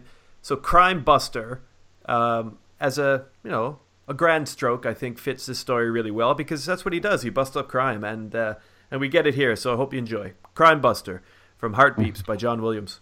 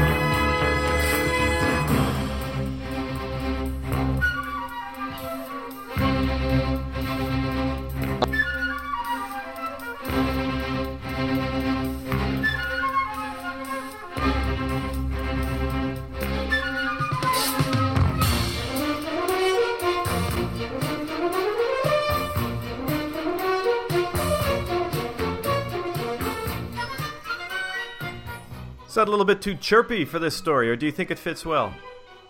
Uh, no, I think it kind of gives a little bit of a, uh, just exci- it gives, it gives the aura of, of an exciting case and and a little bit of chir- chirpiness. You know, brings a little, uh, what's the word, whimsy to the whole exploits of Holmes. You know, uh, with his high school drama play. Yeah, good one, good one. Well, I thought it was interesting, if not for uh, the fact that you know it's not a score that you hear very often, and we're fans of John Williams, so whenever we can squeeze in a little piece here and there, that's what we're going to do. So well done for you to select that one. I thank you, thank you. Okay, here we go. We're doing good time, pal. We're moving on to the Crooked Man and the adventure thereof. Um, this could this could apply to so many people in the world, Josh. the Crooked Man, yes. Yeah. Well, I well no, it really depends on the semantics though of crooked, right? It does. Yes, it does. Uh, well, Who is the crooked man in this story? That is the question. uh, well, that's a question we're going to answer. And if there are no requests from uh, yourself to say anything more about the Reigate Squires, we can just move on into it. The we're the reggae puzzle is done. Reigate puzzle. Okay. Well, the Crooked Man. What can I tell you about this one? This story was published in The Strand in July of uh, 2893, according to my notes, but I think that's wrong. Uh, 1893. Harper's Weekly, the 8th of July. Uh, and in the Strand magazine in New York, kinky little edition there, August of 93. That's uh, that's that. I'm going to mix things up a bit and give you some good reads before I do my summary. Here are what some folks at Goodreads thought about The Crooked Man. Colin, 4 out of 5. Although the climax was just somewhat short lived and the solution easily explained, the initial circumstances surrounding the mystery was pure Holmes goodness. Uh, a man by the name of Sherlock Holmes. So who knew? The man himself is here, uh, reviewing his own work. Two out of five, he says. Although it has a strong beginning, The Crooked Man is one of the least memorable and entertaining of Conan Doyle's original stories. The mystery isn't very compelling, and as such, nor is the resolution. Sherlock Holmes used better grammar in the stories, but I don't know if I agree with that, really. I don't know. anyway, Who is this? and- impo- who is this? Who is this imposter? I know, really. Uh, Andrew, Moriarty, I bet. yeah, laying laying fake uh, reports in the media. Andrew, three out of five. I really enjoyed the overall story being told, but there was really no way the reader could have deduced the resolve. Now, I, I have never heard resolve used in quite that way, Andrew, but yeah, sure, why not? Uh, Michael, one out of five. For me, this is definitely one of the weaker of the Sherlock Holmes stories. Instead of giving me a sense of completion and satisfaction with how the mystery wraps up, this story has a pretty bad ending that just ruined this story for me. I'm glad you're not in my English class, Michael, because I'd have a chat with you. anyway, that's the opinion of the Crooked Man, a, a sample of the opinions of the Crooked Man. I think it got an average of 3.4 or 3.7 out of 5 on Goodreads. Uh, yeah. Take that for what you will. Um, here we go. Let's talk about it. The Adventure of the Crooked Man. Late one night, a few months after tying the knot, Watson is dozing in front of the fire when Sherlock Holmes rocks up to shoot the shit with his old roomie. Though it's close to midnight, Watson admits his friend and suffers his usual playful deductions. You've been smoking this again, wearing that again, stuffing tissues up your arms again like a dirtbag, and so on, before getting down to business. Oblivious to the social cues all around him, Sherlock blasts through the further pleasantries and dives into the story of his latest case. This caper, he claims, could greatly benefit from Watson's assistance. Intrigued and aroused now more by his pal's need for help than his hot naked wife in bed upstairs, Watson lights the pipe and listens as Sherlock brings him up to speed. There's been a murder in Aldershot, and on the request of Major Murphy, Holmes has been looking into things to supplement the police investigation. In fact, he's come straight from there. On paper, it looks and sounds pretty open and closed. Colonel James Barclay and his wife Nancy have been arguing heatedly. Shouting and screams were heard by the servants, and when they managed to get into the morning room, for the door was locked from inside, Mrs. Barclay was passed out, the latest predictable victim of Brain fever. Arthur Conan Doyle's impactful ague of choice for his nervous female characters. Well, Barclay, meanwhile, was dead, lying in a pool of his own blood by the fireplace fender. It appears that a fatal blow had struck him on the head, resulting in a two inch cut, and a carved wooden club with a bone handle was lying next to him. And though none of the servants could identify it, the colonel had a great Tonga. The colonel had a great collection of curios from his time abroad, and nobody really doubted that it was from his own collection. All evidence pointed to Nancy Barclay, despite the fact that her marriage had been amicable and respected throughout the town. Indeed, Nancy was not the sort of girl for whom or from whom violent behavior could be expected. Still, The physical evidence seemed to mix comfortably enough with the servant's statements for the police to put wife Nancy atop their list of suspects. Knowing them closely, as he did, and recognizing that a brain fevered woman would be of no use to him or herself, Major Murphy called in the heavies, Holmes. Sherlock continues with aplomb, his midnight explanation to Watson, revealing that three curiosities stood out to him. First of all, there was no sign of the key that had locked the door from the inside, suggesting that a third person must have been present and taken the key away with him or her. Secondly, one of the servants clearly heard an obscure reference made to the name David, uh, not known to any of the household. And finally, some unidentified animal footprints, possibly belonging to an otter or a weasel, were found in the room and upon the curtains. Furthermore, Holmes understands that when she left the house on the night of her husband's death, Nancy Barclay was in a cheerful mood. Something must have occurred then in the short time that she was away with Miss Morrison. The two had left for a meeting of the Guilds of St. George, a charity that both were part of that provided clothes for the destitute. Although her statement was taken by the police, Holmes was certain that the key to unlocking the murder rested with Miss Morrison, who was with Nancy immediately before her argument with the colonel. He explains to Watson that once he found Miss Morrison and convinced her that without her help Nancy may go to jail for murder, her tongue began to loosen, and for the sake of her friend, trust was betrayed. It turns out that while passing through the quiet thoroughfare of Hudson Street that night, a very disfigured man, crooked, if you please, walked past both women but stopped in recognition of Nancy. Addressing her by the name freaked them both out, but this greasy hunchback captured a knowing glance in return from Nancy, and she referred to him as Henry before asking her companion to walk on a little and wait for her. When she returned, Nancy begged her friend not to say anything about this strange encounter to anybody, but was quiet and pale for the rest of the trip. Aware that it wouldn't be too hard to find a crooked man in and around the Hudson Street locale, Holmes started his Aldershot search and succeeded in tracking down a certain Henry Wood. A quick chat with his landlady informed Sherlock that he was some sort of conjurer or magician and carried, quote, some creature about with him in a box. For the last two nights, the same amount of nights since his encounter with Nancy and the Colonel's death, he'd been heard in his room crying and moaning. Oh, yeah, and he pays his rent in rupees. Crooked man, magician type, knows the Colonel's wife, carries a strange animal, cries at night, and secures his accommodation in Indian currency. Got it. With this hodgepodge of information in hand, and the colonel's wife still conveniently in the tepid throes of brain fever. The case might have been solved ages ago if she was conscious. Holmes returned to London and called on Watson to provide a bed for the night and a travelling companion for the morning, so that they return to Aldershot together and meet this Henry Wood for themselves. Of course, the good doctor obliges. Well, they find the crooked man of Hudson Street all twisted and huddled in his chair before the little fire, guarded and defensive at first, like a cornered animal. Holmes's affable logic Quote, It's every man's business to see justice done, he explains, earns Henry's trust, and within seconds the potholes of the case are filled and paved for our dynamic duo. In and around 1856, during the Indian uprising, Henry Wood and James Barclay were in the same regiment, don't you know? Both chased the same booty, namely that belonging to Nancy Devoy, the belle of the regiment. The only trouble, for Wood at least, was that although sweet Nancy loved him truly, she was also the daughter of the colour sergeant, and he was keener to see his daughter marry the brown nosing officer bound Barclay than a wild horse like Wood.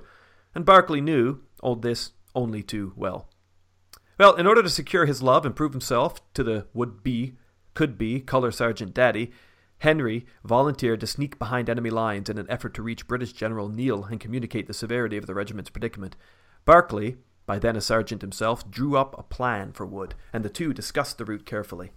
Wood set off at night and was soon in the hands of the enemy, where he was bound and beaten. When he regained consciousness, he learned that he had actually been set up, served on a dish by Barclay, and that it had all been a trap. Because with Wood out of the way, betrayed into the hands of the enemy, Barclay could claim Nancy for himself, which is exactly what he did, slimy bastard. Well, Hapless Henry remained a prisoner among the rebels for a number of years, and his crookedness worsened until they were all murdered by some Darjeeling hill folk, tree planters, we presume, or tea planters. Uh, Henry also found himself happy camper alongside Afghans and Punjabs before making his way back to England with a veritable retinue of conjuring tricks that he had learned throughout his indigenous adventures. he made it. He made his way back to Aldershot partly because it was close to London, and partly because it was full of soldiers, his kind of people. He knew his David Copperfield tricks would earn him a living among those troglodytes. Well, imagine his surprise then when Nancy crossed his path. The shame, the fear, the misunderstanding, the shock after thirty years, the love? Yeah, maybe some of that was still there when they stumbled together on Hudson Street. After all, she thought he was dead and had been a real looker in his day. Unable to interpret his feelings of lost love or properly temper his smoldering rage, Wood admitted to following Nancy home that evening. Then, upon sight of the argument between her and Barclay in the morning room, he burst in through the garden doors. The shock of seeing his face and twisted body after so many years of taking him for dead ushered a karma heart attack, and Barclay dropped dead like a bull moose, cracking his head on the fireplace fender as he fell. Nancy fainted, of course she did, and in the scuffle, Wood's pet mongoose Teddy escaped from its cage and started to go ape for some bird up the curtain. Is everybody chasing tail in this story?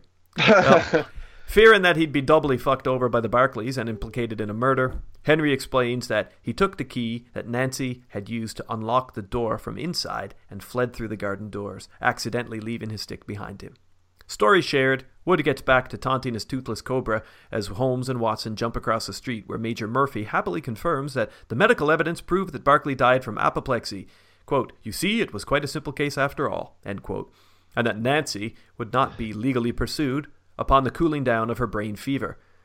So, Holmes solved the case, but it didn't really matter. He could have stayed at home. Elusive Nancy would have professed her innocence with the story, we assume, and the medical inquiry would have cleared her anyway. All Sherlock did was reveal the story for us, the reader. But, in supposed fairness to him, he probably didn't know how much time he had to work with. And as we have seen many times before, going through the motions is as much for Sherlock as solving the crime. As long as he pursues the truth and the details, we feel invested enough to journey with him. Good I'd like point. to I'd like to think somewhere though amongst the lost sketches of Conan Doyle that there's an epilogue to this story that finds a happier end for Henry Wood with Barclay out of the picture. This has the potential to be the most romantic of all the Sherlock stories, Esmeralda and the Hunchback of Aldershot. Well, als- also, uh, yeah, that's a good point. I like that. The little Hugo reference there. Good stuff. So, what did you think of this one, my friend? Uh, I generally liked the Crooked Man. I, I, you know, I didn't dislike it. I didn't love it. Uh, there was too much of the Sign of Four and other stories in, in here for me. Mm-hmm. Uh, should we light the pipes? Uh, yeah, let's light the pipes. Um, it's not working. Sound's not working today, so we're just gonna have to light it uh, a mono. Uh, all right. I'll, I'll take care of mine. You take care of yours, and uh, we'll Thank move you. forward then. Let's light the pipes. Light the pipes. So, principles. Yeah. Uh, he. At first, Holmes comes off as annoying, uh, really annoying at the beginning there, almost uh, a hit it to possible to possibly really being on the spectrum. Uh, Yeah, he's like completely oblivious of the time. And he just charges into his pal's house. yeah, and that is just like all his observations and stuff, like so almost like a savant, you know, like it's just uh, he just keeps going and going and going and going, and Watson's probably just like just like so he's so tolerant. I like all I got to say. He is. Uh, Uh, Watson can't even get a word in or explain anything to his friend to the, at the door because Holmes has already deduced everything he's going to say or do. But the fact that he has come here for Watson's help is indicative of how much he, you know, he longs for this platonic compassion, com- companionship. You know, uh, he is on, and especially after you know, just just after tying the knot with Mary too, right? So yeah, that's right. there's some there's some undercurrent there. Uh, Holmes is on the mark in this story, even though even though like exposition dumps pretty much resolve everything for him, uh, where he, he could really just have stayed home. Uh, Henry Wood is the one who provides the final clarity on the Barclay Clay case. Watson is, uh, you know, he, he's he's in tag along mode in this one, but there's something wonderful about him, you know, being at his friend's side in the story and participating, and it's just again it kind of carries. There's another bright spot carried off from the from the previous story. So as a whole, I give the principles. There wasn't really as as much no, noticeable facets of this companionship as there was in the in the Reigate Squire, but there was there was some in this as well. As, as it was just it seemed just a little bit more than just a tag along here on the relationship and and what Holmes did and stuff. So I'm gonna go for a three point five. That's exactly the same mark I gave them, three point five. Um, interesting that we hit there on the same uh, the same target. But yeah, I went three point five too. I, I didn't think there was anything. Um, like I liked the beginning, the repartee at the beginning, and yeah, okay, what what else is Watson going to do, right? Of course, he's going to let his pal in and deal with what what's happening, but there's, there's not a lot revealed here because Holmes doesn't do a lot, and it is a big info dump. But I want I want to say something about that info dump. Are you happy moving away from the perp, uh, from the principles? Because I don't think we need to, to really go much more on that. No, no, we'll go into the investigation here. I think because the info dump ties into that. Yeah, I mean, uh, unless unless you want to read you want to read something from the beginning, um, something about the way they they they are they're kind of entertained, or they entertain the reader at least. Yeah, I think it's just that whole. Um, just a second here.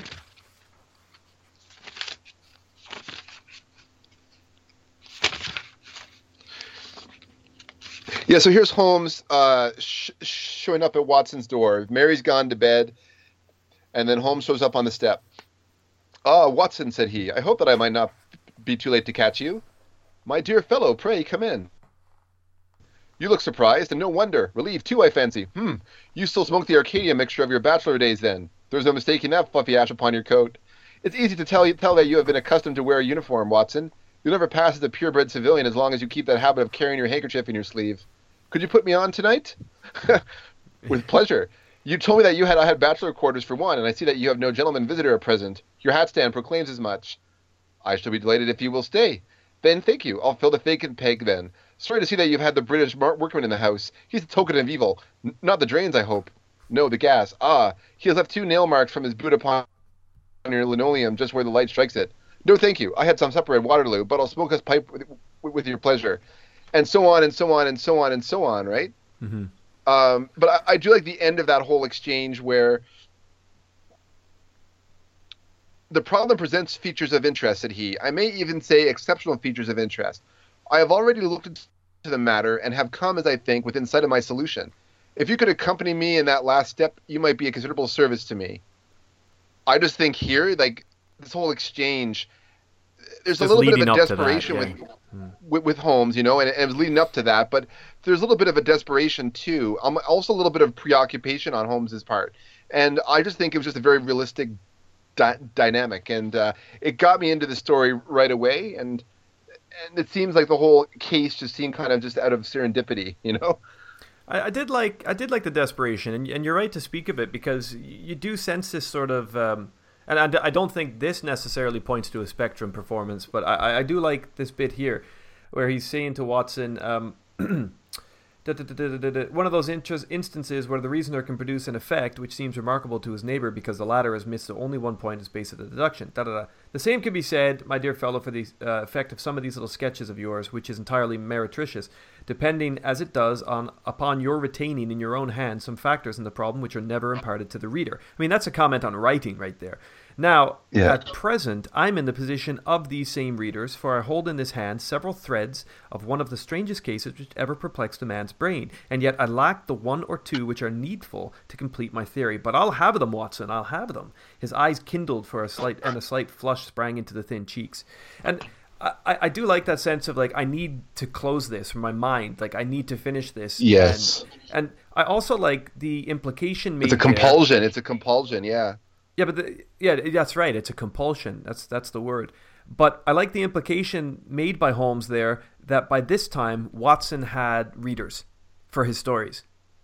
Yes. Like that that's interesting that Holmes recognizes that Watson has a readership now. He says, "I'm very much like the readers that your writings on me have produced because now I don't have the full story." And so you've got this sort of art imitating life again, which is something we're going to get It, it, very meta. Very very yeah, meta very going meta, on here. Very meta.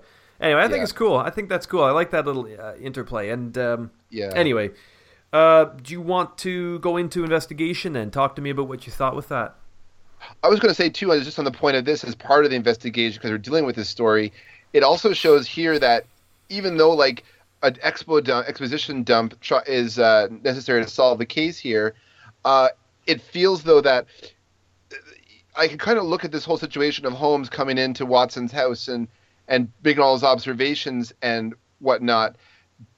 Uh, you know, in the, in the way that he does, because he's already like in detective mode right now. So everywhere he goes, he can't shut it off, right? And and so he wants to solve this case, so he's compulsive about it already. So when he comes to Watson's house, he's in full mode, full deduction mode. So he's just like making comments on everything. You know, he doesn't want to mm-hmm. miss a single detail on anything, even though it's not even related. Yeah, I kinda- like- yeah. The on switch, the on switch is still very firmly in place.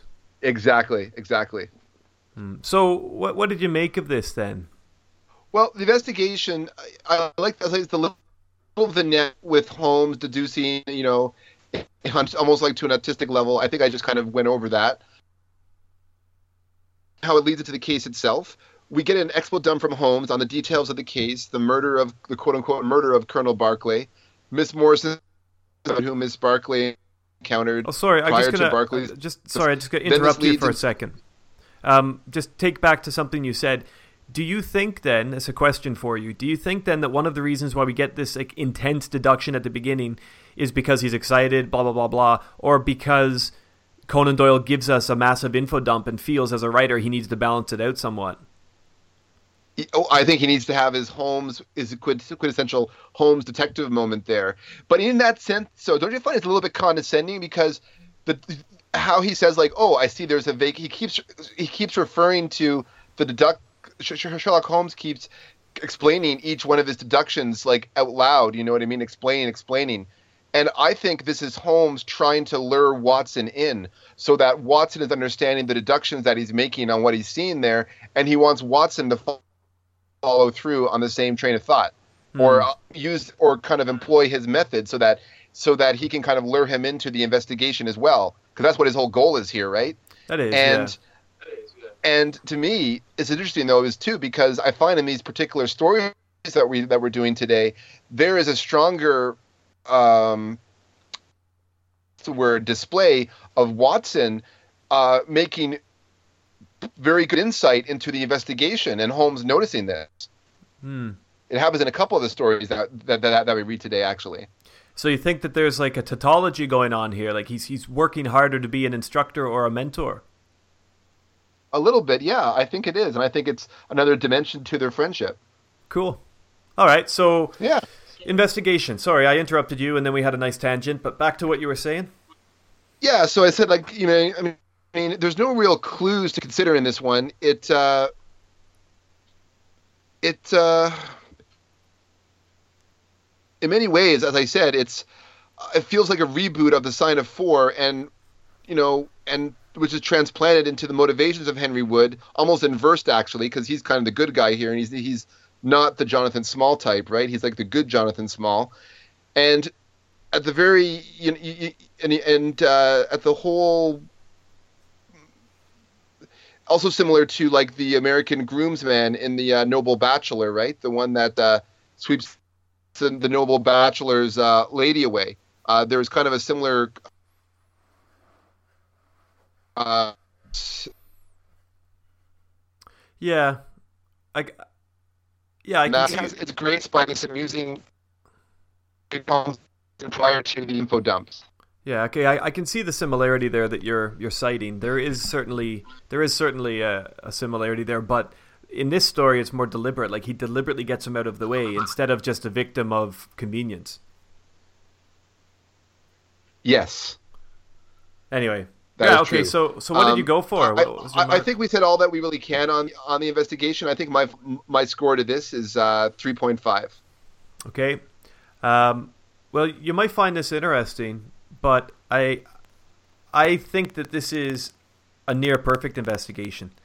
And I see. al- although Holmes doesn't really deduct very much or deduce, sorry, very much, I think that this is better than the sign of four.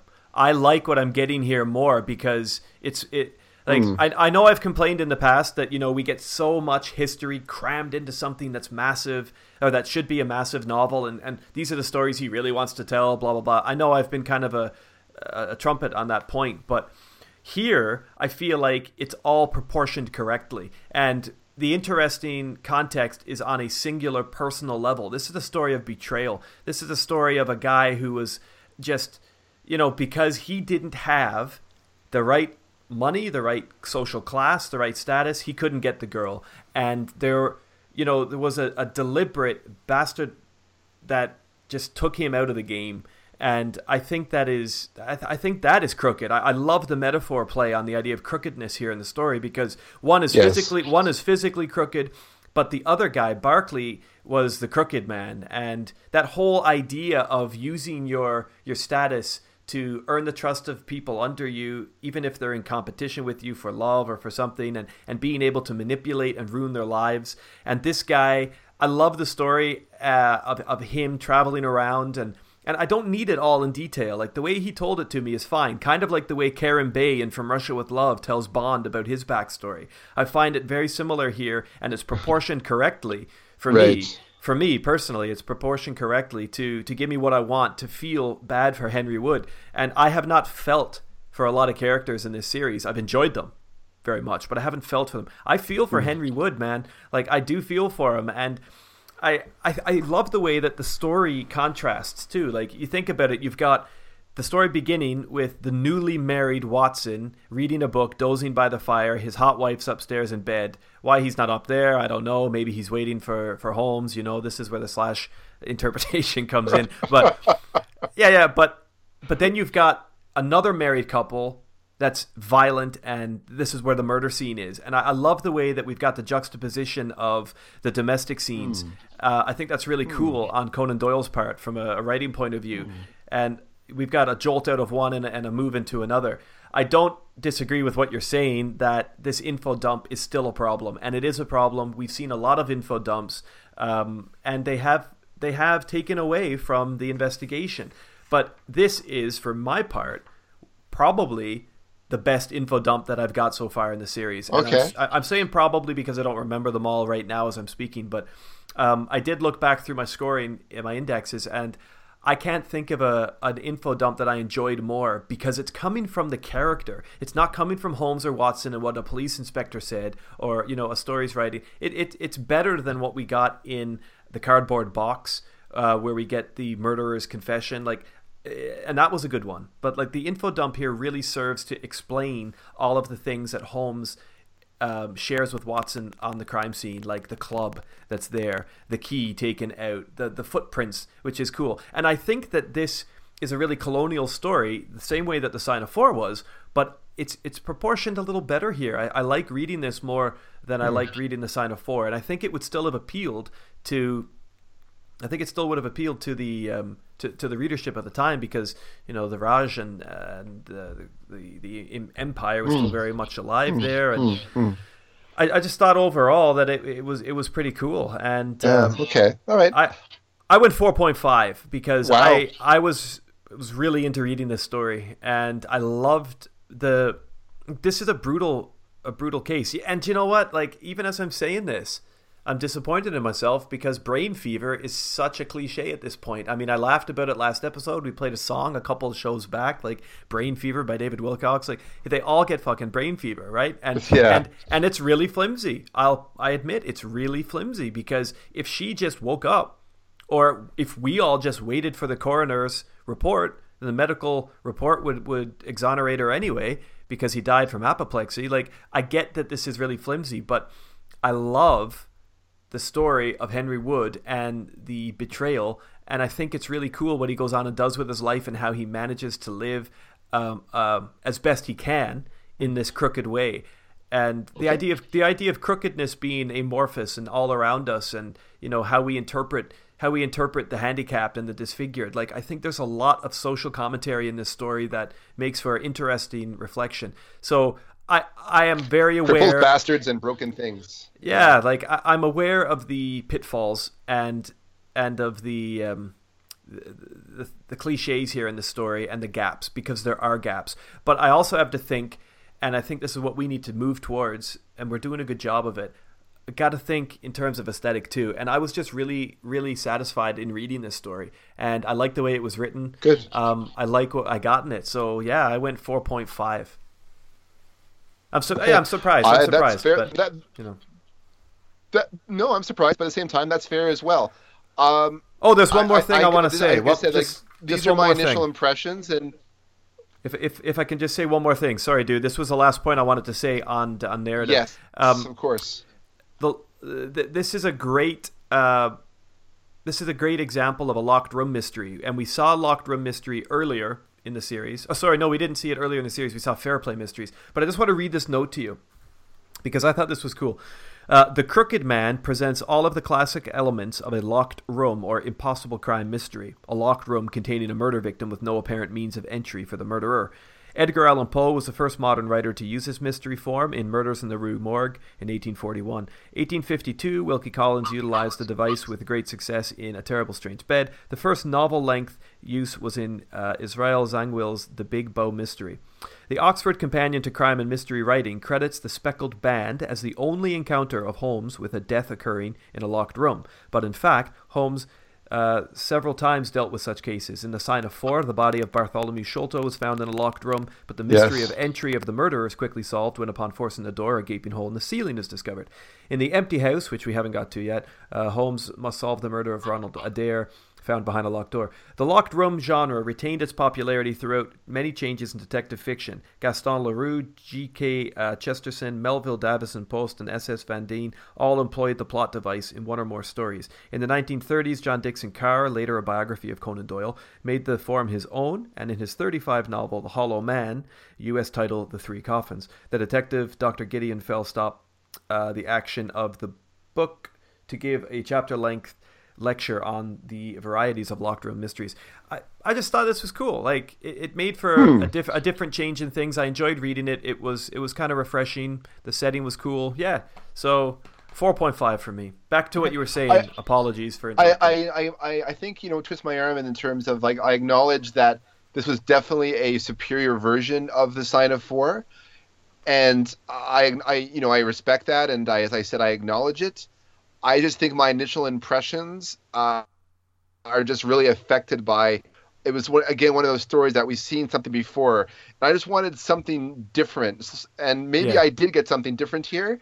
It was just it was just a reworking of what we had before Fair and uh, maybe I'll down the line I'll appreciate it a little bit more, perhaps if you know. But uh, right now I'm going to stay with my 3.5. I'm going to go with my initial feelings.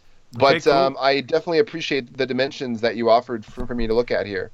Yeah, well, you know, I'm being generous. I am, and I haven't really been generous very often so far, but I feel myself being generous here because I am aware of the cliches and I am aware of the gaps and the, the little disappointing features in the narrative. But I liked so many other parts of it that, yeah, I, I, I went for that. So, what about perpetrators? The perpetrators we have here, uh, in the end, Barclay is victim and victimizer. Hello. What's he What's he a victim of? Well, he's he. Well, this is kind of well of a of apoplexy. Oh, okay, right, yeah, yeah, yeah. I see. Yeah, yeah, yeah. But uh, you know, of death. it- yeah, he's a victim of death. yeah. Jealousy and overall scumminess leads a good soldier to a terrible fate in, in the in the wilds of India and its borders. Revenge is bittersweet. You know, it's it's uh, despite getting the girl, so to speak, Barclay lives with his guilt for decades. So much so that the shock of seeing Wood strikes him catatonic, and and thanks to the you know gra- gravity, uh, and then of course the apoplexy that happens before he hits the table.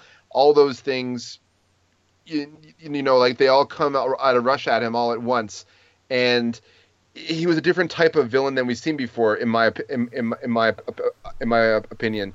If you think of you know of like the the hero killer of the study of the study in Scarlet, you know how he uh, was waiting all this time, you know, for, for for his aneurysm to occur so he could get his just revenge on all the people, you know, all those people. And then here we have kind of like the opposite of where someone who's built up all this guilt and hate and which people people saw that reflected him in his own life, which gave him a, a kind of a very subdued and unhappy mm. marriage, you, you know, in a way.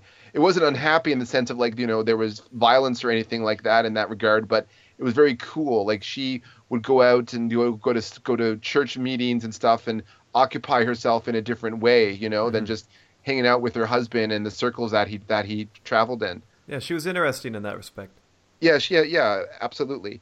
And uh, yeah, so the, the idea, you know, that this guy has an apoplexy at the moment of uh, realizing, you know, that Wood is still alive and everything. It's kind of similar. It's kind of an inversion of like the uh, the guy in the study in Scarlet. You know, like have, having his aneurysm before he's hanged, right? So.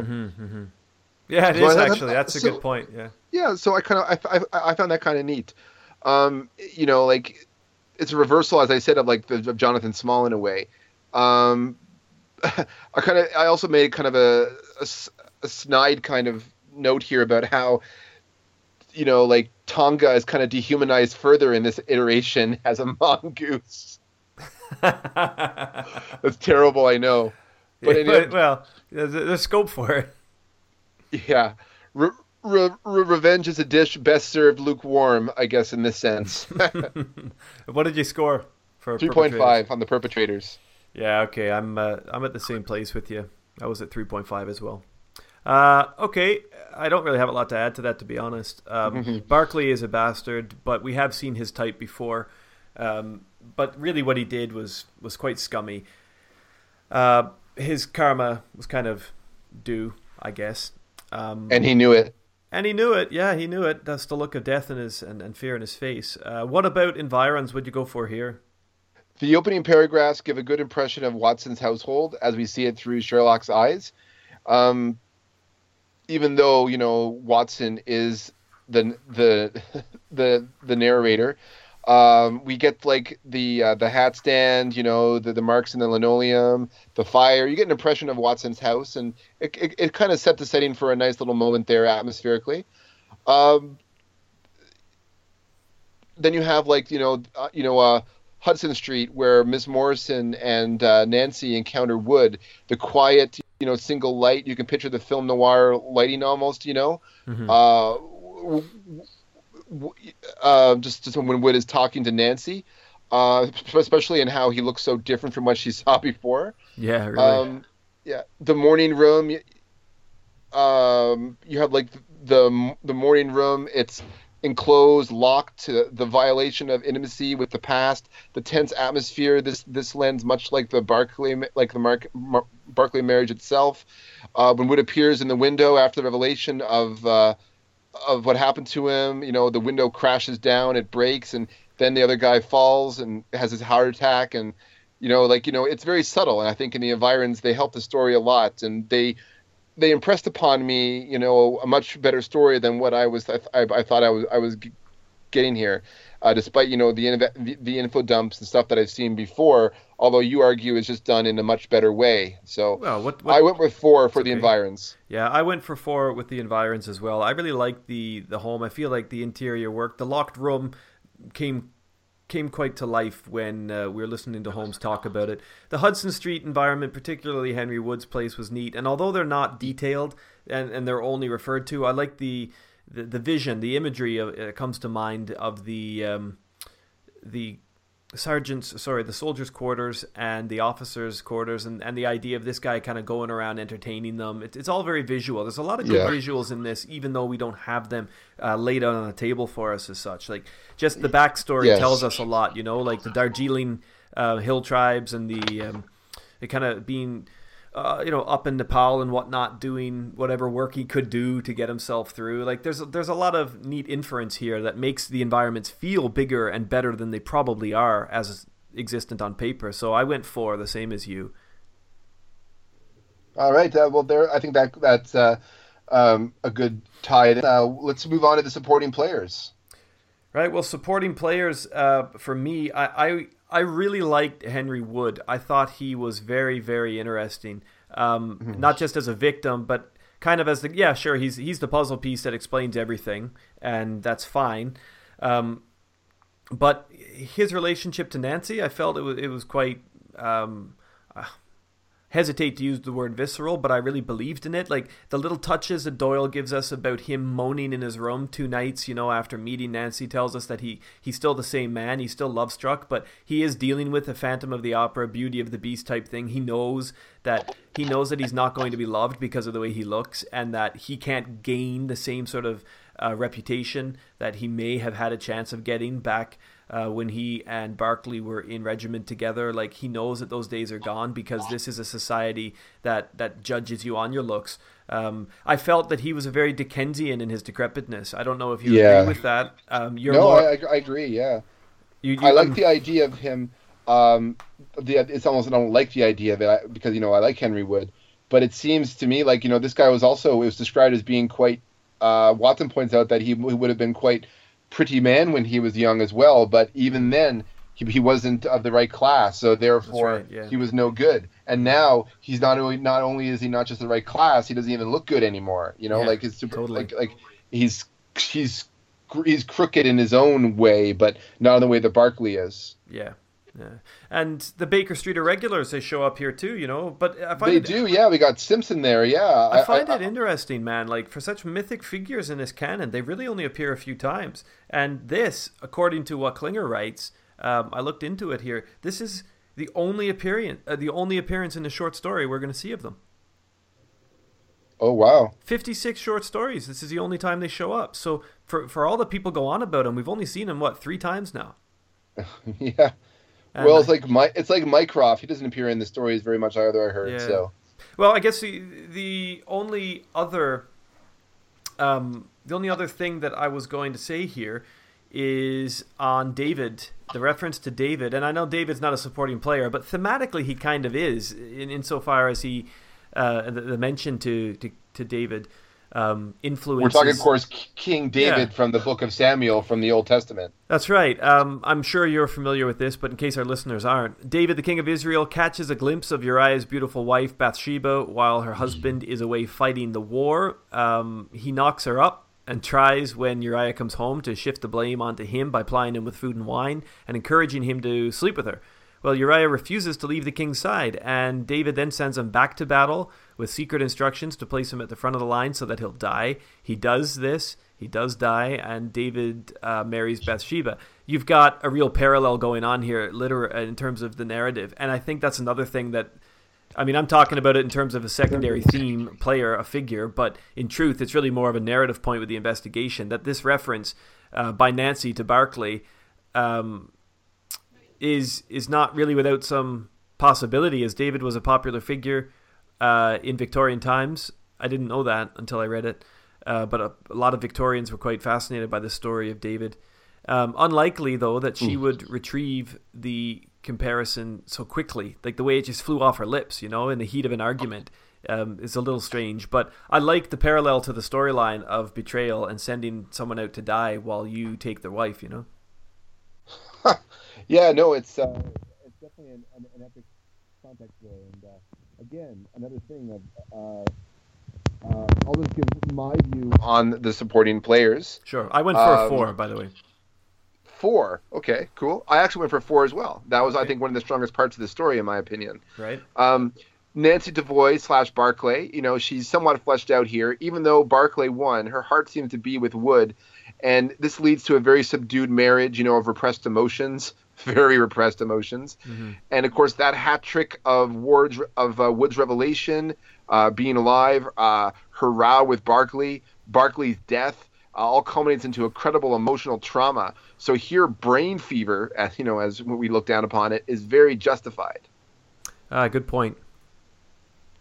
Um, Henry Wood, you know, he seems to have accepted his lot, and while loathing Barclay, um, you know, he, can see- he, he, we feel that he's justified in in in his in, in his hatred, even though it's for naught because Barclay killed himself.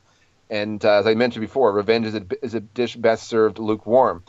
Um, I like, and re- regarding another thing I liked about um, uh, it connects to the environs actually a little bit in regards to uh, Wood, is that his place, you know, like with uh, even though his place was really small and everything, and he's a crooked man and he has to do his acts and stuff, and he knows that the life that, that he is is gone.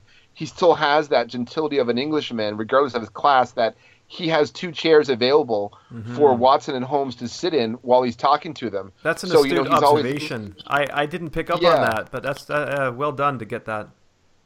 Yeah, I like the fact that you know, like he he- that. Uh, it's just this guy is the real deal. You know, he is the real deal. And, uh, but because of the society at the time, he's not allowed to, to be what he should be. You know. hmm Um, Cool. Miss Morrison also uh, she popped out on the page to me. Um, she seemed like a true friend of Mrs. Mrs. Barclay. She was likable, and uh, you know she seemed really real. She was like a she was a sweetheart, you know. Um, so overall, I found that uh, the uh, Crooked Man has a lot of great, really interesting supporting characters that really fleshed out the narrative in a strong way, and to me that was the strongest part of this story, and, and I gave it a four. Cool. Well, that brings you to an 18.5 out of 25, and it brings me to a 19.5. So this is unparalleled. I've liked both stories a little bit more than you so far. Yeah. And uh, this might be a good time for us to take a break, just a real quick uh, break to refresh our cups or our drinks as you select a musical selection. I'll go for door number one, Alex. Door number one. Okay. Um, door number one. Well done. You have selected from Mark Snow's soundtrack to The X Files. Uh, You've got a little bit here of the postmodern Prometheus. I thought this would fit nicely. You want to say something about this character before I play? No, good choice. Oh, the postmodern Prometheus. Well, I mean, if if you know your X Files, he was the uh, the Frankensteinian experiment of was it Doctor Polidori? Yeah, I think so. Yeah. Yeah, I think so. Yeah. Well, you know, it's, it's John O'Hurley, the guy who was like J. Peterman in Seinfeld or whatever. Um, he he has he's basically created this monster, uh, and this monster, you know, he wants to, I guess. Well, in a way, it's kind of a bit sketchy nowadays because what he was attempting was is actually pretty much uh, drugged impregnation. You know what I mean? Right. Do You know what? You- you- You're ruining this. You're ruining this for me. You're making me feel like it wasn't a good choice. I, I was purely going on the physical deformation angle. Yeah. Okay, you know what? Fuck you. Postmodern Prometheus. Uh, we'll save that for another time. I'm going to play you the other one, door number two. I'm going to choose this time. Um, this is, yeah, really. Like you talked, you talked the theme totally away from that one. So I'm going with Soldier Boy by the Shirelles. Fine. Think about Nancy and Henry back in the day.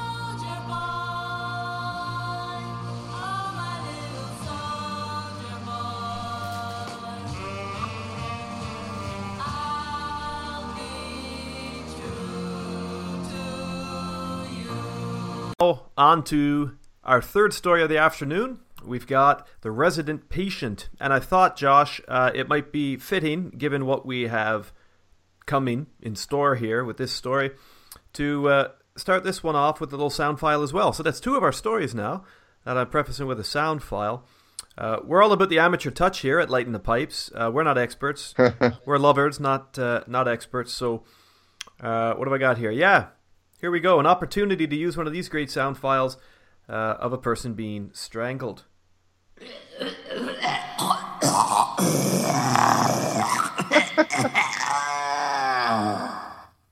Uh, maybe, Josh, in the next few moments with your plot summary, you'll be able to contextualize that sound and explain why, indeed, it's fitting for this, our third story of the afternoon. Well, before we get into the uh, summary of uh, the resident patient um, from July, uh, August 1893, published in the Strand, we have some good read uh, to kind of uh, frame the whole adventure we're about to undertake here. Can't hear you very well, pal. One person called it. You can't hear me? Nah, it's a little muffled. You get your hand over the mic or something. No. There you go. Perfect. Oh, okay, good. Uh, yes, so one person said that the resident patient was solid. That's it. Solid, huh? Solid with a happy face emoticon. Oh, One person said, if you like spy adventures in the 1800s, this is a good read. Hey, that's the name of the web. That's the name of the website.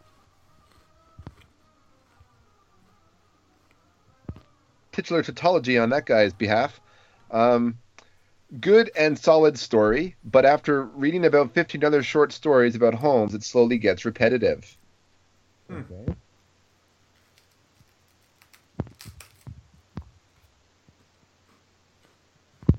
And a lot of people just doing basic plot summaries.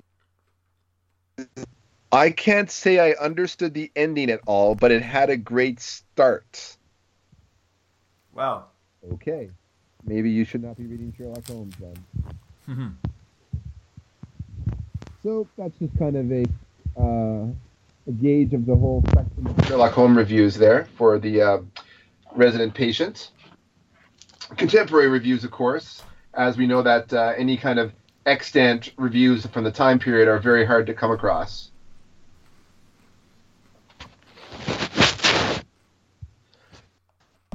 So I'll just delve into the uh, resident patient outline. Mm-hmm, mm-hmm. I'm just eating uh, a So- little rice cake here, buddy. That that's that's why you're listening to me chew. Ah, I see. Well, enjoy your rice cake. Because uh, let's just say that uh, Blessington Sutton won't be enjoying any rice cakes for a long time. No, you might even say they'd get stuck in his craw. so, Sherlock Holmes can now read minds. On a dreary October day, H and W have exhausted their reading material, or at least Watson has. It's clear that he is in the doldrums up until the moment where Holmes brazenly declares he is the stupendous Yappy, or Charles Xavier in this case. Another quirky teaser, Holmes explains to Watson how he read his mind. It's kind of cool, kind of convenient. All those available, all those variables working at just the right moment, AACD. Yeah. Uh, this somewhat creepy yet fascinating moment in the Holmes Watson dynamic is followed by a wee constitutional. Once the um, once the weather clears up, and the dynamic duo are soon back at 221B, just in time for a new client. Roll opening credits. Here is Percy Trevelyan, MD, perhaps the long lost ancestor of Alec Trevelyan. That's a Bond reference for the kids back at home. A golden Apparently, reference. Watson- I got it. Don't worry, pal. Uh, okay, you got it. Okay, okay, good, good. Uh, apparently, Watson is a fan. Trevelyan uh, runs a clinic funded and supported by Blessington, a resident patient, with a poor ticker. According to uh, Arthur Conan Doyle slash Watson, Blessington tracked the destitute Doctor Trevelyan and sketchily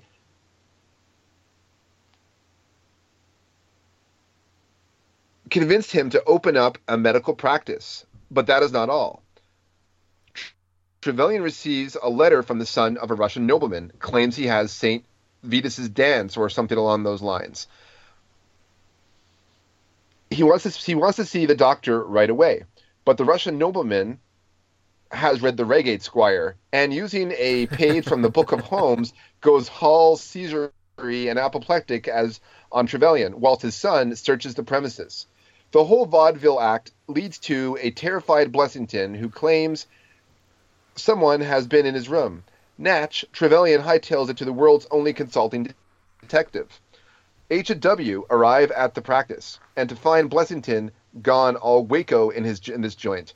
Trevelyan Oh well, I hadn't thought That's a about 90s Waco reference for there for the- Yeah, yeah. Yeah, exactly. Yeah, I know. It just came up there for some reason. Trevelyan um, unjitters this the sickly, desperate man's nerves, and Holmes is led into Blessington's rooms, uh, and is delivered a BS story about his strongbox. Holmes shuts down, having no time for his lies.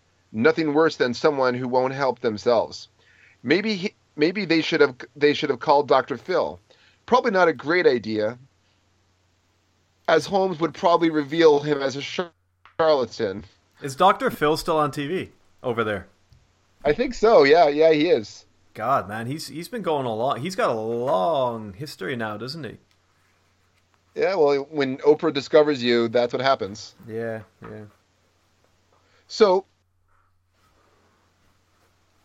H and W tear off, leaving Blessington to his guilty devices. And how? Ab- Ab- Ab- Abram Ubers from the Brook Street practice, uh, where Trevelyan rev- uh, leads them back uh, to Blessington's crib of lies, only to find Scotland Yard's finest are on the case. So Lanner, um, another or Lestrade, just starts with an L, and may, it may as well be the same person, basically says Blessington hanged himself. Holmes pieces together a scratched out, a scratched up door lock, cigars, and the screwdriver, and the impression of footprints to deduce the robbery. To deduce that that this robbery and this uh, break-in and this murder, as he's calling this suicide of Blessington's, as the son and the Trevelyan uh, page boy hang Blessington, making it look like he chose the rope instead. Blessington was part of the Worthington bank gang, you see. He was the worst of them, but also the most cowardly, adding credence to the idiom snitches get stitches. He gave up his three colleagues, one got hanged, the others hard time. Well, the jury of peers have spoken. Blessington buys it another bu- buys it uh, another way, uh, being hanged by his own peers, and uh, he becomes another one of our asshole victims. There's a lot and of them now. that They're starting to pile up. belt. They are. They're all piling up. He got many notches in his belt. That's the whole thing. And in the space of a paragraph, we learn that the judicious remnants of the gang went down on, went down on a ship, lost at sea, pr- pro- probably um, touching on the ocean floor next to the Gloria Scott. Yeah, or that ship in the uh, Five Orange Pips, whatever one that is. Oh yeah, that's right. That's uh, the uh, the uh, KKK guys. Yeah, it's almost like the exact same ending. It really is. It really, really, really is. Anyway, But that's really all that there was to the, uh, in terms of the outline, anyways, of the resident patient. Um, it was kind of a uh, tense story, and despite you know the little opening act with Holmes's uh, little, uh, I can read your mind, Watson. Watch this. Uh, Beyond that, uh, there wasn't really a lot of humor to glean f- from it, in my opinion. Anyways, no, and the beginning is a bit muddled, but there's there's a history to that which I don't know if you remember when we read the cardboard box, and I don't even know if in your cardboard box, which if I'm correct is in the last bow, um, because remember it was kind of it was taken out of publication and put back in. But there's something there that I, I want to share with you because I think we might have discussed it at the time, but it might not be in the American edition. When the cardboard box was suppressed, uh, editors at the time took bits from its introduction and placed them at the start of this story to beef it up. And this whole mind Oh, reading really? the whole mind reading thing, I it's in my copy of the cardboard box. It's there. really, Yeah, yeah, yeah. Like uh, I read it when I read the story and discussed it with you the first time. The whole I, the whole thing about the painting on the wall and reading, um, uh, da, da, da, da, da, da, da, reading Watson's mind and all that because I made a mention of it in my plot summary. So it was in my edition. It, and originally it was written for the cardboard box, but when it was pulled from publication, editors took bits of that story to uh, to beef this one up a bit. So the beginning that you're you're reading about was actually written before this story. So what do you have at the beginning of the resident patient? I have the exact same thing because that's the way it was published. Oh. but what I'm saying is it's actually duplicated. Oh. I see. Oh, interesting. Yeah, yeah. It is kind of interesting.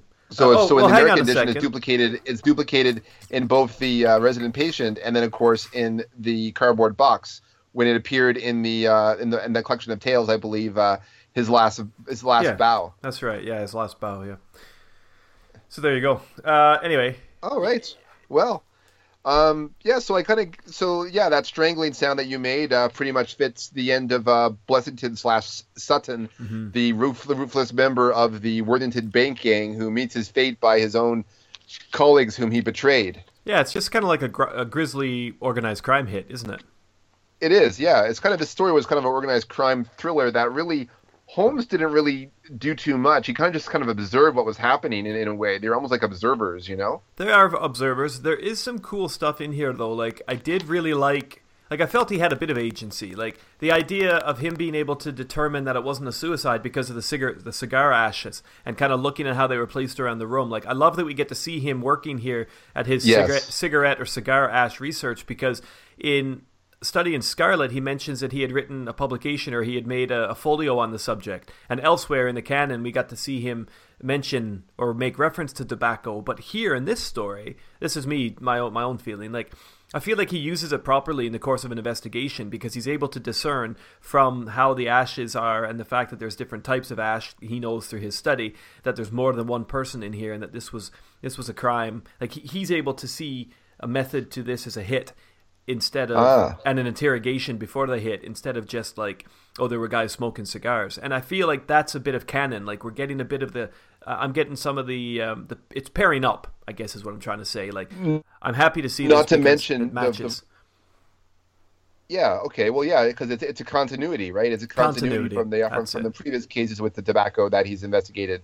yeah Um, but also too to consider is also those footprints on the on the carpet, which he he sees even earlier on. So he knows already there's more than one party involved here. Mm-hmm. That's why he basically tells him his case is his whole thing about the lockbox is bullshit. Yeah. Are you gonna tell? Are you gonna tell me I'm here to help you? And he's like, no.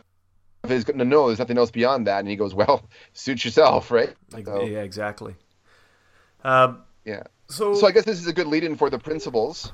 well i think that was us discussing the principles um I Yeah, think- in a think- way it was. Yeah, our our, our pipes are relit again already.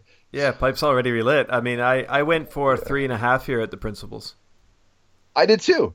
Oh, I said cool. since you know, like, yeah, since Arthur Conan Doyle, you know, he wishes to focus on kind of the downfall of Blessington slash Sutton. Uh, there is not a lot, lot of detective work uh, beyond you know what you mentioned there, right? Uh, he does have that uh, stop lying to me exasperation moment with Blessington. The uh, his perception is justified somewhat with the mind reading sequence at the beginning. So even though I realize now that's probably tacked on, yeah uh, no, yeah, this, was actually tacked on from another story, which is kind of interesting. Um, I kind of found that the mind reading is actually a good setup for the story because it shows that you know he's in already detective mode already, and uh, he was able to make those deductions in terms of the uh, the logic of the story. I like Holmes in the crime scene, the bedroom. I think that's a really captivating scene. Um, I don't like all of the sort of crime scene investigation stuff because in the Beryl Coronet, for example, I wasn't really that engaged where he was running all over the house and the windowsills and stuff. But I really like this one. I think it's because it's a closed room and he's not complicating it by looking out in the garden and stuff like that. Like I find it's really cool that we can focus on individual details like cigar ash and like the chandelier hook and stuff like that. Like I, Yeah. I, I like that. It's like a game of Clue, kind of, you know. Yeah, it is. Yeah, absolutely. It has that fun element to it. So, you know, he's pretty much, you know, status quo in this story, uh, as is Watson. Um, I appreciated, you know, his uh, tense powers of observation and starting to rub off on Watson as well, illustrating when Watson is able to see exactly how Holmes knew the brougham belonged to that of a rookie practitioner. So that's another example, as I mentioned, of of of Watson's uh, being able to see the way the world that Holmes sees it now more and more, and I, li- I like that uh, continuing development on the dynamic of the two characters. Uh, but even so, three point five for me. Yep, same with me. Um, I'm just looking through my notes here to see if there's anything I want to share about uh, um, the principles, but Uh, no, I don't think so. I like, like you said already, that Trevelyan is sort of in Watson's favor. Uh, he talks about, um, well, they get to talk about nervous disease, right? And I thought that was funny, given that brain fever is like all over the stories. Um, He, yeah, I know nervous disease, brain fever, yeah, and how Watson was kind of. It's interesting too because you notice, notice how I have about brain fever, and how he uses it so many times. I wonder if this was Arthur Conan Doyle just trying to say these women aren't suffering from brain fever; they're suffering from emotional trauma. You know, mhm.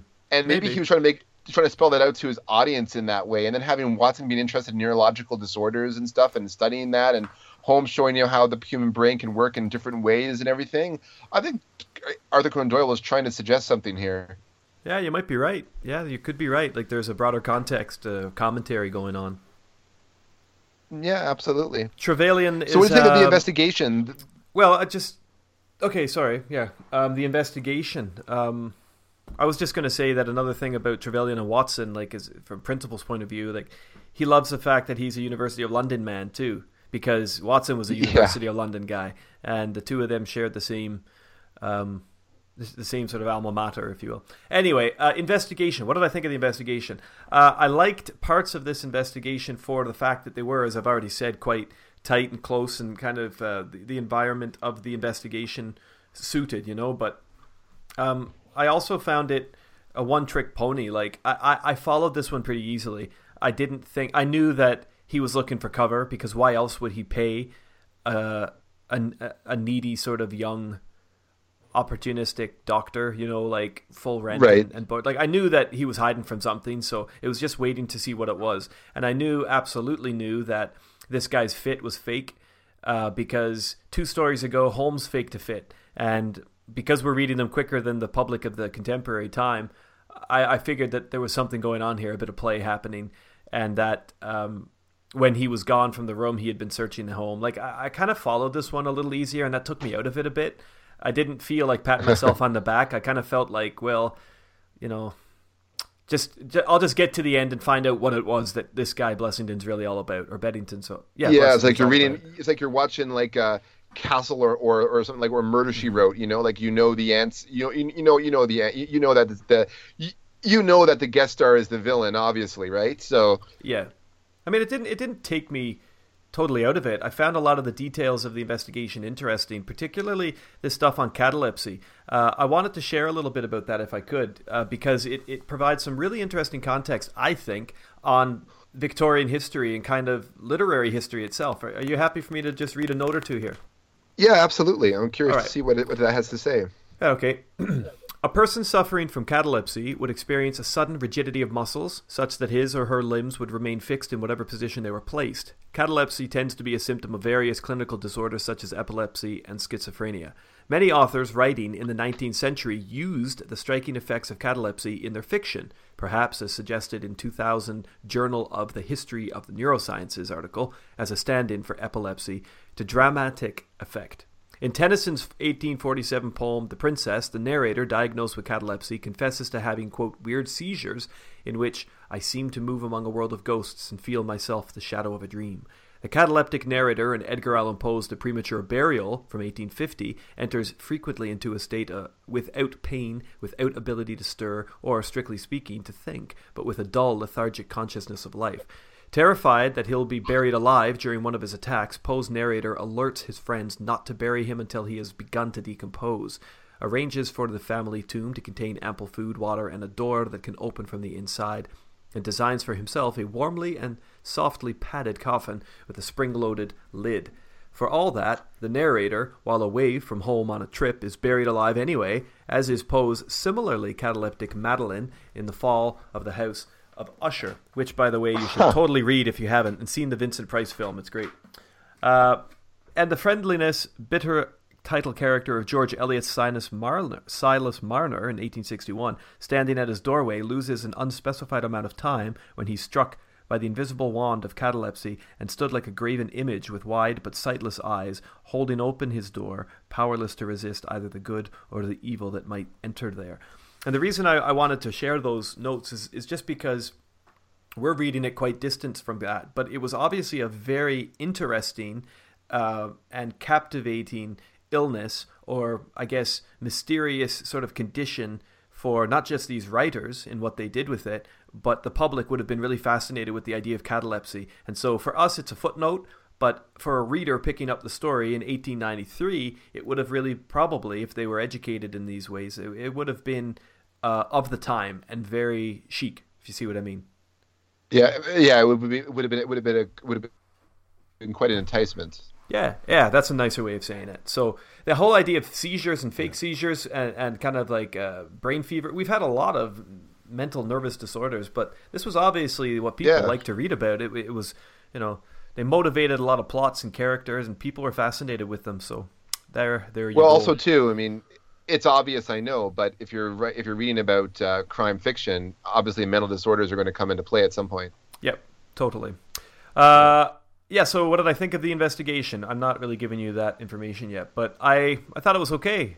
Um, better than average, but not quite not quite really that good. So, I liked it, um, but I was more interested with little things about it than the investigation itself. And as a stylistic whole, I went for three. So, not not a very strong mark for me Okay. because I didn't think I was uh, a little more I was a little more generous, okay. but uh, you were going to say that No, I was just going to say, apart from that, that ash and the, the cigar reading, um, I was there with him. I, I knew what was going on for the most part, and the the police work uncovered the rest. Right, like going to find out who these guys were, like that explained it to me. So I didn't think Holmes was yeah, it was really doing much in this investigation, although I gave him and Watson a higher mark. I liked. Um, it was okay. I was kind of interested, but as you'll see when I get to the uh, environs and when I get to the secondary characters, I liked I liked things about the story more than the story itself. Oh, okay. Well, I, I I thought it was a good yarn. Um, we get another kind of Holmes and Watson slice of life vignette, followed by a client with an intriguing case. Uh, Blessington's early shadiness is set up in the in the flashback of his offer to Trevelyan. Small little details like the uh, the page, for example, the Russian nobleman and his son, the disappearance of the old man, and the tension it creates and builds up and builds up to Blessington's paranoia, Holmes' perception of the situation, dismissal of Blessington's BS that case kind of solves itself, basically, is what I'm saying here. With Blessington, um, and you know, tried by his former gang and then hanged, it's a rather anticlimactic in that way.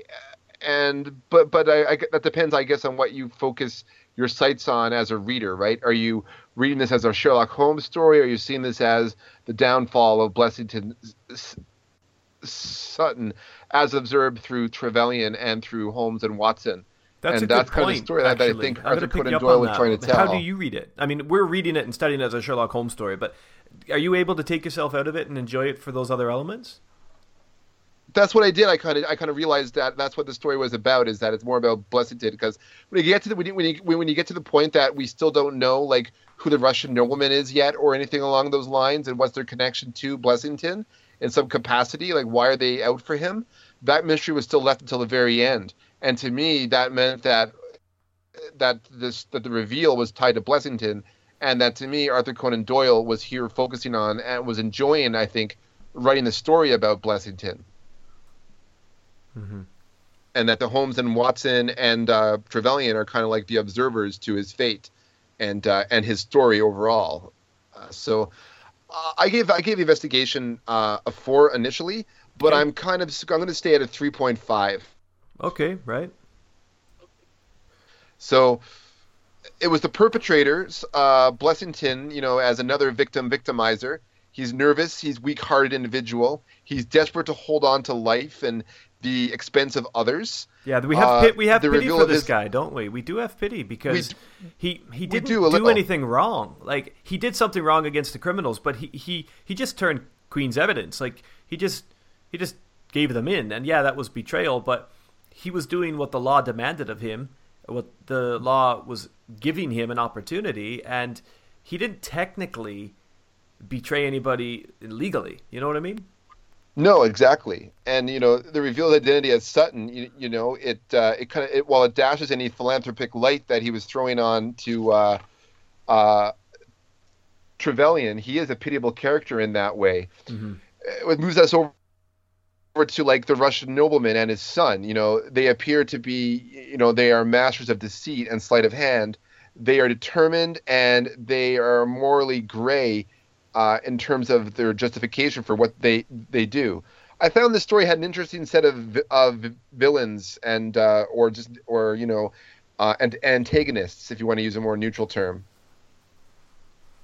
So I went with a four for the uh, for, for the perpetrators. I went with a four for the perpetrators as well, and, and this I think signifies what I was saying a moment ago about me liking parts of this story more than the, the, the whole story itself. I can't necessarily, and I should be able to, I guess, but I can't really qualify that uh, that statement in any greater detail. Like I didn't, I wasn't really engaged as much coming out of the Crooked Man. I felt like this was significantly less of a story, of, of at least a compelling story. But I do agree with what you said. Yes. These, perp- these perpetrators do create a sense of tension in the story. Um, and I, I like that. I like the paranoia that Beddington uses to kind of go through it. But I don't want to just be reading about him. Like I, I kind of want to see more of our investigation here going on. And Yeah, that's, exactly. That's what. That's why when this when when Holmes rocks up to the crime scene with uh, Inspector Lanner, like that. That's why I'm immediately thrown back into it because it's kind of been a slow go for me. I've been getting a lot of this character and Trevelyan talking about this character, but it's not until that crime scene really livens things up again for me. So um, I, I liked the perpetrators. And I do agree with what you're saying that in a roundabout way, uh, Blessington is himself a perpetrator, um, kind of crafting his own demise in a way. But yeah, I, I went for a fork because if you were to if you were to line up, and I think this is more and more the way I'm starting to think about what we're doing here, and it's probably natural. But if you were to line up all of the villains, all of the perpetrators, in a rogues gallery or like a viper parade as they call them over here where you go to identify people at a police station these guys would stand out above average and i think well above average enough to warrant a four Yeah, I agree. I agree. Um, they they, they, they kind of go up like with with like the Cunninghams, right? Like in, in that respect. mm-hmm yeah yeah Yeah. But I also like the fact that like unlike the Cunninghams, there seems to be a, a lot more going on with the with with the rest of the gang and stuff, and and they have their own brand of, of justice, you know, in, in their own way and stuff for their comrade that got hanged uh, for the plea bargain that what's his name took, right? So good point yeah so what about environment environs well for the environs i found uh, trevelyan's practice. It had a certain atmosphere uh, in the sense of like again it's just the details that you picture that bring the environs together. You got the page boy and who's seemingly so innocuous in his disposition and then you have um, then you have like the carpeting with its tell telltale footprints uh, that put the facts of the case together. The gaslight staircase, where in a um, where in darkness, you know, we experience Blessington's nervous homicidal desperation as he's pointing the gun at Holmes and Watson and uh, Trevelyan at the bottom of the stairs. Uh, and then it's only when they turn the light on that Holmes is able to ascend. And then you see the footstep. He sees the footprints already on the carpet, right? I like so he's already putting too. the case Yeah. case together. So I found the environs in terms of like Trevelyan's place were pretty cool actually in terms of telling the story. So I actually give it a three point five. Uh, beyond that though, like the environs of the doctor's office, uh, there wasn't any really any other env- environs in my mind to, to report. Right. Okay. Well, um, I I went for three point five as well as you did, but I saw that there was a lot more to the. Oh no! Wait a minute. That's not true. I'm just looking at my notes. I got, I went for a four with that. I went for a four with the environs. Okay. Yeah, and I see so why I now. was going to think now is that one thing that I was going to add too is also the uh, the bedroom of Sutton's. yeah, uh, that that crime Lexington. scene is what put it up there for me. Yeah, de- definitely the atmosphere of the of the of the tr- of the crime scene being very tight. The uh, you know, like all the clues there, the scratch door, the screwdriver, the footprints on the ground, all those things helped make the investigation, you know, visual in her eyes, and and was able to put you right at the scene, as you said. So, I guess Well, that would kind of um, segue right into your own uh, interpretation of the environs. Yeah, Will, I'll, I'll just I'll just read this. Uh, it was a dreadful sight which met us as we entered the bedroom door. I've spoken of the impression of flabbiness with or which this man Blessington conveyed. As he dangled from the hook, it was exaggerated and intensified until he was scarce human in his appearance. The neck was drawn out like a plucked chicken's, making the rest of him seem the more obese and unnatural by the contrast. He was clad only in his long night dress, and his swollen ankles and ungainly feet protruded starkly from beneath it. Beside him, a smart looking police inspector who was taking notes in a pocket book. Ah, Mr. Holmes, said he, as my friend entered. I'm delighted to see you. Good morning, Lanner, answered Holmes. You won't think me an intruder, I'm sure. Have you heard of the events which led up to this affair? Yes, I heard something of them. Have you formed any opinion? As far as I can see, the man had been driven out of his senses by fright. The bed's been well slept in, you see. There, here's a depression, deep enough. It's about five in the morning, you know, that suicides are most common. That would be about his time for hanging himself. Seems to have been a very deliberate affair. I should say that he's been dead about three hours, judging by the rigidity of the muscles, said I. Noticed anything peculiar about the room? asked Holmes. Found a screwdriver, some screws on the washhand stand. Seems to have smoked heavily during the night, too. Here are four cigar ends that I picked out of the fireplace. Huh. Have you got a cigar holder? No, I have seen none. His cigar case, then? Yes, it was in his coat pocket. Holmes opened it, smelled the cigar which it contained. Oh, this is a Havana, and these others are cigars of a peculiar sort which are imported by the Dutch from their East Indian colonies. They're usually wrapped in straw, you know, and are thinner for their length than other brands. He picked up the four ends and examined them with his pocket lens. He goes on to talk about how they've been smoked to different lengths and times. He went over to the door, turning the lock, examined it in a methodical fashion. Then he took out his key, or took out the key, which was on the inside, inspected that also. The bed, the carpet, the chair, the mantelpiece, the dead body, the rope were in each turn examined until at last he professed himself satisfied, and with my aid and that of the inspector, cut down the wretched object and laid it reverently under a sheet. There is a, a lot of detail in there about you know this room as being a real spectral place. Yes. And just, just like you know, and again, it, these are little touches or nuances, but the idea of there being ash everywhere, you know, uh, the screws in the fireplace, like the stuff hidden beneath dirt and ash and the grimy, and the idea of the sheet hanging over the, the, the body or the body hanging from the ceiling and then laying the sheet over. There's a ghostly feel to all of this, and Haunting, yeah. yeah, it, it's it's good environment stuff. I, I went for. Um, That's a good assessment of it, of it overall. And uh, thanks for putting more detail into the into the environs in regard to the um, uh, bedchamber of uh, Sutton there. no problem. So, what about the secondary players? What do you what do you make of this? I gave, to be honest, because we went to the perpetrators, which I think were the strongest part of the storyline, in my opinion. Yep. They were pretty sparse, so I only Yeah. gave supporting players a three. So did I. Lanner's really nothing much going on here, is he? Typical Scotland DI, not Uh-huh. much there. You know, Tre- makes Trevelyan- the same conclusions as every other one of them does. And Trevelyan is ones. kind of the same sort of character we got in the stockbroker's clerk, only he's a doctor. You know, he doesn't have a lot of money, but he has the brains to be good, and he's kind of taken advantage of. Um, maybe not in quite the same gullible way, but he's still being used. And so, the, Which also ends with a hanging as well, or an almost hanging. Yeah, good shout. That's right. It does. So there's a bit of mimicry going on here. Yeah, inversion. Inversion. Uh, so do you have, uh, uh, if if at the end of all our scoring then for this story, I asked you what's the thing that stands out the most about the resident patient for you, or if months from now you meet someone on the street and they say, "Oh, the resident patient," what stands out for you?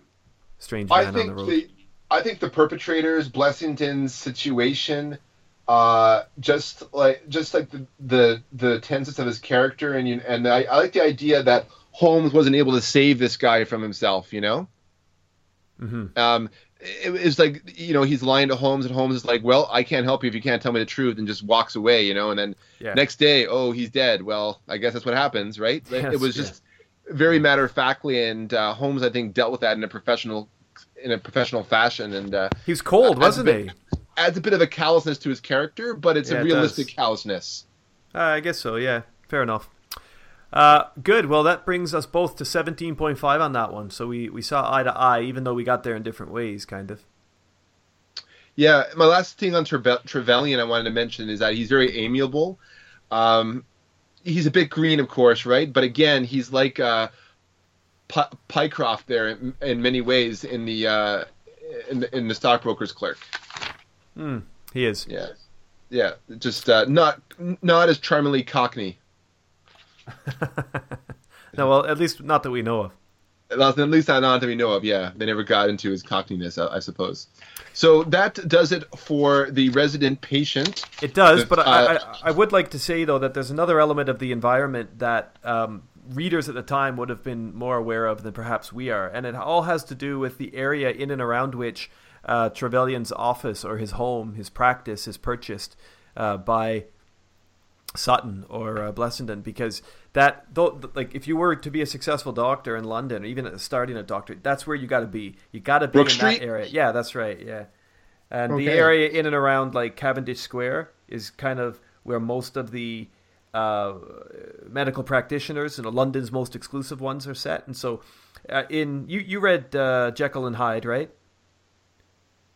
A long time ago. yeah. Anyway, uh, in in Stevenson's uh, Doctor Jekyll and Mister Hyde, there's a character in there called Doctor Lanyon, who's kind of like a friend, I think, if I remember. Yeah, he's a friend of Doctor Jekyll's. Anyway, he lived uh, and received patients on Cavendish Square, and it was also there. And this is a cool point that I found out in the. Um, in my notes here from Klinger, Florence Nightingale served as superintendent of the Institute of Sick Governesses after her move to Harley Street in 1853, which is just around the corner from where Trevelyan's uh, practice was supposed to be. And the Royal, Soci- the Royal Society of Medicine had been headquartered at 1 Wimpole Street since 1912. Conan, Conan Doyle himself had offices at 2 Upper Wimpole Street from March to May in 1891 while he attempted to establish a practice as an eye specialist there. So he knows the area he's talking about, and if you were anything or anyone in the know about medicine in London, you'd know that he's setting them in an interesting, probably um, uh, exciting type of place, you know, for a young Oh, that's I, I appreciate that.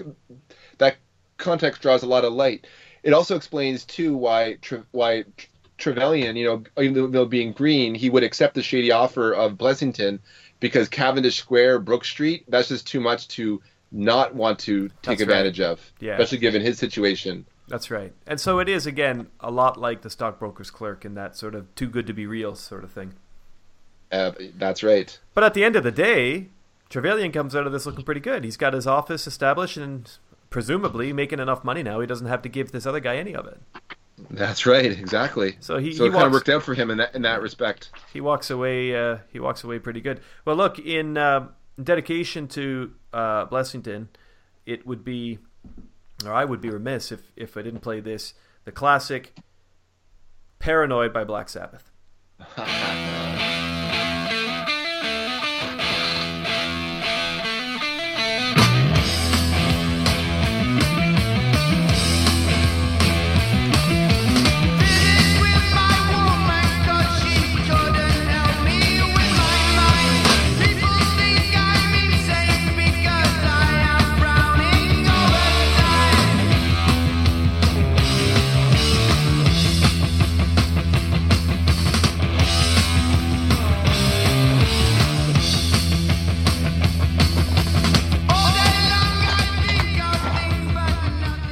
Okay, and in the spirit of brevity, I think maybe we'll um, we'll save the rest of that for another time. Everybody knows "Paranoid." Great tune, "Paranoid." Great tune.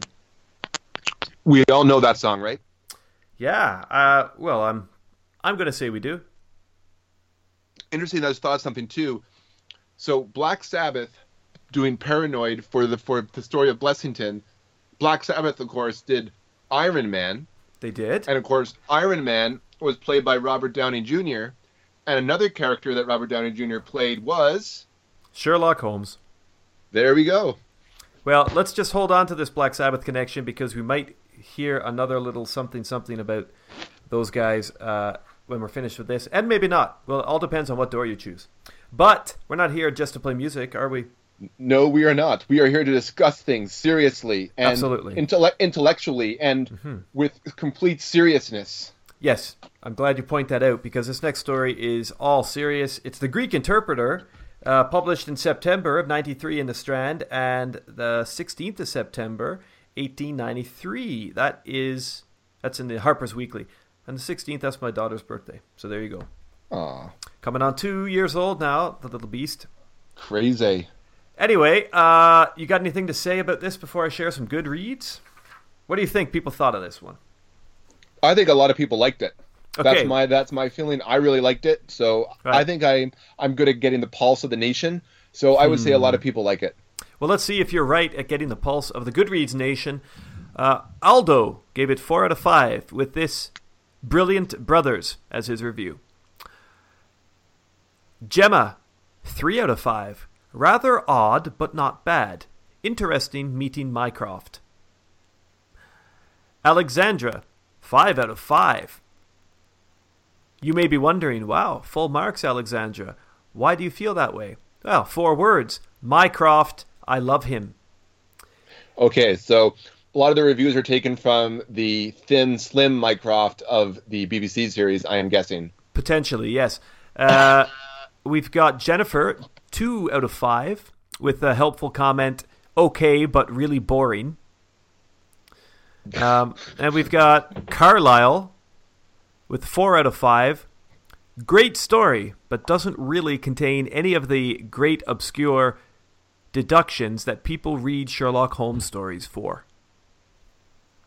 Mm, eh, I'll, we'll debate that later on. We'll debate that later on. Yes. Um, right. So the Greek interpreter. Let's see if I can uh, hammer you out a plot summary for this one. What do you get, BFG, when you mix feta cheese, olives, cucumber, red onion, and tomato? A really good salad. Greek salad. But what do you get when you mix fat relatives, mysterious carriage rides, band aid men, blackmail, death by charcoal? Well, it depends if you're a regular guy or if, you, if you're a Hannibal Lecter. No, the answer is the Greek interpreter. One Okay. summer evening after Well, dinner, Holmes I and failed. Watson, you did, uh, were arguing the finer points of nature versus nurture, that old chestnut of intellectual debate, when Sherlock tossed a curveball at his sidekick, the nature of which had never been seen, heard, or discussed before within the confines of 221B. It turns out that Holmes isn't an Elon Musk proto human blueprint at all, nor a Wellesian pre robotic construct that many might suspect. No, no, he confirms on this night of being fashioned of flesh and blood like the rest of us. Proof? He has a brother, Mycroft. How incredible. And what's more, he's in possession of even greater deductive powers than Sherlock.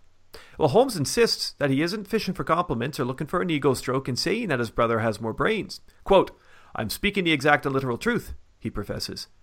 Like Watson, we can only assume that ACD's readership would have been equally as excited to learn more about this other family logician at the time of publication, and the narrative wastes no time in delivering the goods. Holmes admits that Mycroft's weakness is a serious one sloth. Yes, his brother is more keen on slow digesting fricassees and window gazing from the comforts of the exclusive parlors and silent sills of the Diogenes Club than to realize any ambitions. With Watson's interest and ours peaked to a refreshingly quick maximum, only three pages in, Holmes acknowledges the time is suitable and leads all and sundry participants out of the flat and into the entitled Pall Mall area of Westminster, where many of the great city's finest clubs could be found. Ruthlessly bespoke, if not entirely bizarre by today's shouted out loud approach to socializing, the Diogenes, the Diogenes Diogenes Club is located just across the street from Mycroft's own rooms and just around the corner from Whitehall, the other Holmes place of work, where he audits government's books by day. Named after one of the founding philosophers of the Cynic tradition, the Diogenes Club stands silent and judgmental over the Westminster neighborhood. When we meet Mycroft, he's perched in a window alcove like some tree bound orangutan psychologist, deducing from above the manner and narrative of the gentleman below. He and Sherlock trade humorous observations about this poor widower's plight before settling down to the business at hand. That business involves a Greek interpreter, Mr. Melas, who lodged lodges a floor above Mycroft and who has a singular problem that Mycroft thinks his brother could help on. Why not handle it himself? Well, it would involve moving, for one thing, and Sherlock reveals that he occasionally gets drip fed cases by Mycroft, unique problems for which more active contribution is required than sitting on your arse in a club.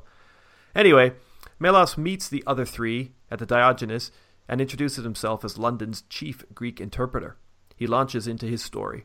No stranger to being called upon for his services at unsocial hours when distinguished guests or A-listers arrive in the city, Melos didn't overthink the occasion when two nights ago he was visited by Mr. Latimer, a fashionable man who claimed to have a Greek colleague visiting on business. Both parties were in need of his linguistic help. Despite being told that their destination was Kensington, Melas was instead carried off for a two hour ride to an unidentified location. Unidentified because Mr. Latimer drew the curtains of the carriage and made threateningly sure, with the help of a bludgeon's appearance, that Melas wouldn't know where they were heading. They soon arrived at an estate and were greeted by another man, a giggling Four Eyes whose bullying doublespeak certified the danger that Melas now found himself in. Still, assured of his safety, if he cooperated, and having really no further recourse, he follows the man into a room kinked up like Bond and Kissy's love nest from You Only Live Twice, complete with shag carpeting and Japanese suits of armor. Oh, from, out, oh. from outside the room, possibly Jack Pierce's trailer in the back lot of Universal, entered a thin and bandaged spectre of a man who fell into the chair opposite Melas. We're told that this man was deadly pale and terribly emaciated with protruding, brilliant eyes, and that his face was grotesquely crisscrossed with sticking plasters. That's band aids to us.